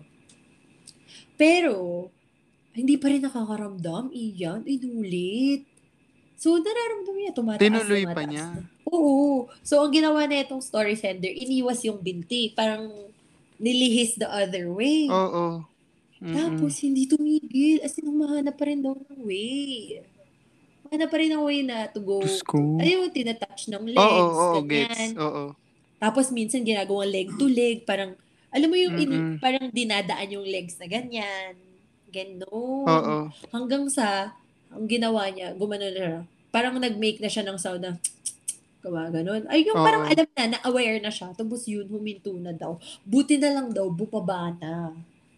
Kapal na rin ang mukha nung, ano, nakaya. Buti daw, bumaba na nung, basta hindi pa sa station niya. Oo, nakaramdam. Oo, before. Pero diba, grabe yun. Nakakatakot. Oo, yan yung mga ano, yan yung mga hindi ko na-miss sa part ng commute. Yung mga ganyang panyak stories. Oo, totoo. Ayoko din yan. Kasi bilang babae, ay grabe. Grabe yung ano diyan, yung mga tipong marami, oo. Oo, yung mga pag ako kasi nakaupo ako sa bus noon. Tapos yung siko ng lalaki, tinatouch niya dun sa ano ko, dun sa area. So sabi ko, talagang tinitigan ko siya. Pero minsan naman may mga instances na magiging frozen ka. Oo, may mga ganun eh. Kasi hindi ko masisi. Kasi nangyari din sa akin na na-frozen ako. So, hindi ko masisi na, ba't di kayo nag-speak up? Ganyan. Hindi mo masisisi yun kasi iba yung ikaw talaga yung ginawa ng ganung action, di ba? Kapag nandun ka sa sitwasyon, iba eh. So feel ko din yung ibang nagfi-freeze. Di ba yung may freeze or flight? Parang ganun. Yung mga iba hindi makagalaw. Kasi nangyari din sa akin na hindi ako nakagalaw. Kasi talagang parang, anong gagawin ko? Hindi mo alam kung baka may baril. Baka kasi ganun. Pag sumigaw ka, baka bigla kang barilin. Di ba? Ganun. So, wala. Yung iba naman mag-victim blame. Di ba na parang, kasalanan mo naman. Di ba? Yun yung mga aspects ng commute na hindi ko nami-miss. Yung mga may mga manyak-manyak. Nako, tigilan nyo yan. Kasi talagang, what goes around comes around. Kakarmahin din kayo. Pag ginagawa nyo pa yan, until now, Diyos ko, pandemic, maawa naman kayo sa mga commuters. Naghahanap buhay lang po kami. Kaya gusto namin mag-commute. Pero, alam mo yun, di ba? If there are other ways, grabe. Oo. Bakit mo kailangan gawin yun? Kaya diba? Nga, tapos walang consent, walang ano. Oo, my God. Parang, pero naawa ko doon sa, sa story center kasi parang ang dami na ng ways na naisip. Pero parang di pa rin siya tinigilan hanggang sa nag-make na siya ng sound. Makapal yung mukha nung, offender. Tsaka, yung parang alam na yung tactics na yun kasi may maliit ng blanket. Mukhang sanay. Mukhang sanay siya. So, nakakaawa. Tsaka din sa mga ibang victim ng yung mga foul sa commute. Grabe talaga yung traumatizing siya. Oo, traumatizing siya. Parang, kasi ako nun, ayoko nang mag-jeep. Yung nangyari sa, napanood mo ba yung season 2 ng Sex Education? Ay, nanonood ka ba? 2 or 3. Oo. 2 or 3. Yung 2. Yung nangyari kay Amy. Oo, totoo. Diba? Parang ganun yun eh. Simula nun parang ayaw niya na mag-bus, ganyan, mag-bus. Kasi nga may nangyari. So, magiging ganun. Pero totoo yun. Totoo. Kasi as a lady na sobrang pero 'di ba? Hindi naman sa nilalahat ko pero most kasi ng victims noon mga babae. Although yung meron din naman mga lalaki or ito yung story sender ko lalaki. Yung story sender ko lalaki.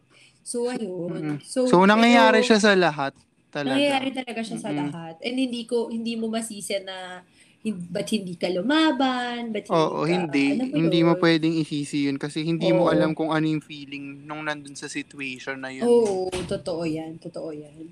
Diba? So, pag nagkwento ng ganun, wag na tayo mag-judge na, ba't di ka sabi na lang na, sana hindi na maulit yan, ganun, or...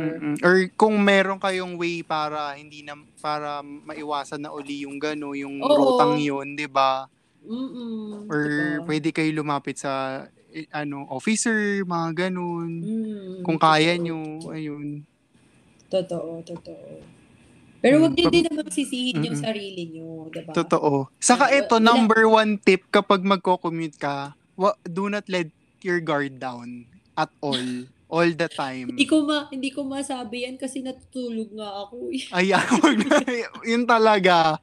Kasi maraming pwede mangyari. Lalo, diba? That's true naman. Yan din yung sinasabi ng nanay ko, pero pag pagod ka, di mo na rin kasi masisi. Sa bagay, diba? Pero kailangan talaga na kasi ang daming masasamang loob ngayon. Totoo naman. Totoo naman. Sobrang hirap, no? Sa kalulugar. Doon sa... Totoo. Konti yung tao pero mahal, like Grab or sugal mo yung life mo. Kasi parang technically nakasugal yung life mo pag nagpo-commute ka dito sa Pilipinas eh, no? Totoo. Kaya kailangan mag-ingat, kailangan maging alerto talaga. Alerto talaga. Oo.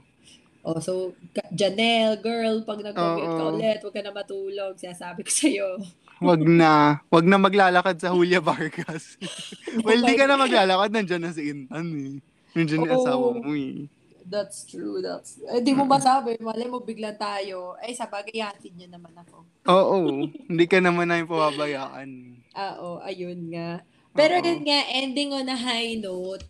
Sana, pagdating, alam mo yun, sana pag umokay na tong lahat ng to, kasi nagka-time na tayong ayusin eh, diba? Nagka-time na tayong ayusin yung mga nakita nating flaws ng commute system in the Philippines. So sana, umayos na siya, no? Sana hindi na ganun kalala. Sana hindi na siya ganun kalala, hindi na siya ganun kasiksikan. Ngayon, na-decongest na yung diba? Yung LMRT kasi may EDSA carousel na. Sana umayo. Sana rin yung next administration, bigyan ng priority yung transportation sa Philippines, pati traffic, diba? Ang daming oras talaga nasasayang sa traffic instead of nagpapahinga na yung tao or kasama na yung pamilya, nakakapag-aral na wala, nasa biyahe pa rin. Eh, hindi diba? Mo rin naman din. Ang naisip ko rin naman dyan, kasi parang ang naisip ko, 70% ng cars in the road is private vehicles. So, ibig sabihin, ang daming kotse ng So, sana, ang mangyari nga, gumanda yung transportation system. Public transport. Para less na yung magdadala ng cars. Diba? Kasi, parang sa Thailand or hindi Thailand, Singapore. Diba? Maayos yung transpo system nila. Kaya kahit yung mga high-ranking officers, parang they don't see the need na magdala ng car kasi maayos yung trains nila. Public transport. Maayos yung buses nila, diba? So parang, ba't ko yan? Eh, mahal eh. Alam mo yun, kahit may car sila, di nila dadalhin kasi maayos. So feeling ko, talagang it boils down sa good transpo system. Totoo. Yun talaga diba? Kasi kung papakiusapan mo yung mga nagkokotse to work, hindi mo rin sila masisi eh. Kasi ang number one reason yung hirap sumakay. Convenience. Yun talaga eh. Convenience nila. Oras nila yun. Nila yun, sarili nila. So, mas pinaprioritize nila yung convenience. So, di mo sila masisi eh. Na ayaw nilang makipagsiksikan, ayaw nilang ng stress yung pagdadaanan or like super layo talaga nila. Hindi mo yun masisi. Kaya feeling ko talagang kung may magandang transport system, public transport. Mariresolve talaga. Madidikot. Kaya sana gawa ng paraan ng public, ng next administration kung sino man kayo. Kaya vote wisely to the voters. Yun pala, pwede rin palang bike lanes, diba? Kasi dito sa Philippines, parang pag nag-bike ka or nag-motor ka, di ba parang sabi natin kanina, parang isang buhay mo nasa bingit ng kamatayan. Totoo. Kasi hindi naman lahat may bike lanes. Like kunyari, sa Julia Vargas may bike lane. Eh paglabas mo ng Julia Vargas, wala nang bike lane. So paano? Totoo. Talagang susugal mo sa EDSA, di ba wala, may bike lane ba sa EDSA? I'm not sure eh. Hindi ko sure. Pero sa Pasig, ganun, Ortigas. Ayan, nagsistart na, diba? QC, pero paano pag other, kunyari, ang bahay mo Pasig, pero ang office mo is, like, kunyari, yung Manila. Tapos gusto mo mag-bike or mag-motor, walang lanes for that. Walang lane. Yun talaga eh. So, sana. Kahit gusto mo na hindi ka na mag-commute, if walang way, 'Diba? Talagang magsisiksikan tayong lahat sa bus or like sisisikan lahat. Pero ngayon, parang napansin ko umoko yung carousel, yung EDSA carousel. Hindi ko na babalitaan. Ay talaga? Oo. Nakikita ko siksikan pa din yung Oo, parang ganun pa rin. Talaga. Kasi ang nakikita ko naman parang umaayos. Wait lang. Hindi man umaayos. 1% na lang. Kailangan just na ko. Oh, ay, wait lang. Wala nang. Ito na, i-wrap up ko na. I-wrap up na po namin. Pero yun ang kailangan namin sabihin sa inyo is mag-ingat lagi pag nagko-commute. Oo, mag-ingat tayo palagi. My God, safety first. And dasal-dasal, guys. Oo, do not let your guard down at all times. Yun. Oo, sige. Yes, guys. Okay. So, maraming salamat. Yes, please comment on our What Would Pals Do? Kasi magpo-post kami. And then, follow us on our socials, Twitter, Instagram, Curious Cat. If you have any suggestions for stories or topics, just suggest us. Thank you very much. Thank you. Bye-bye. Happy weekend. Bye, guys. Happy weekend. Bye-bye.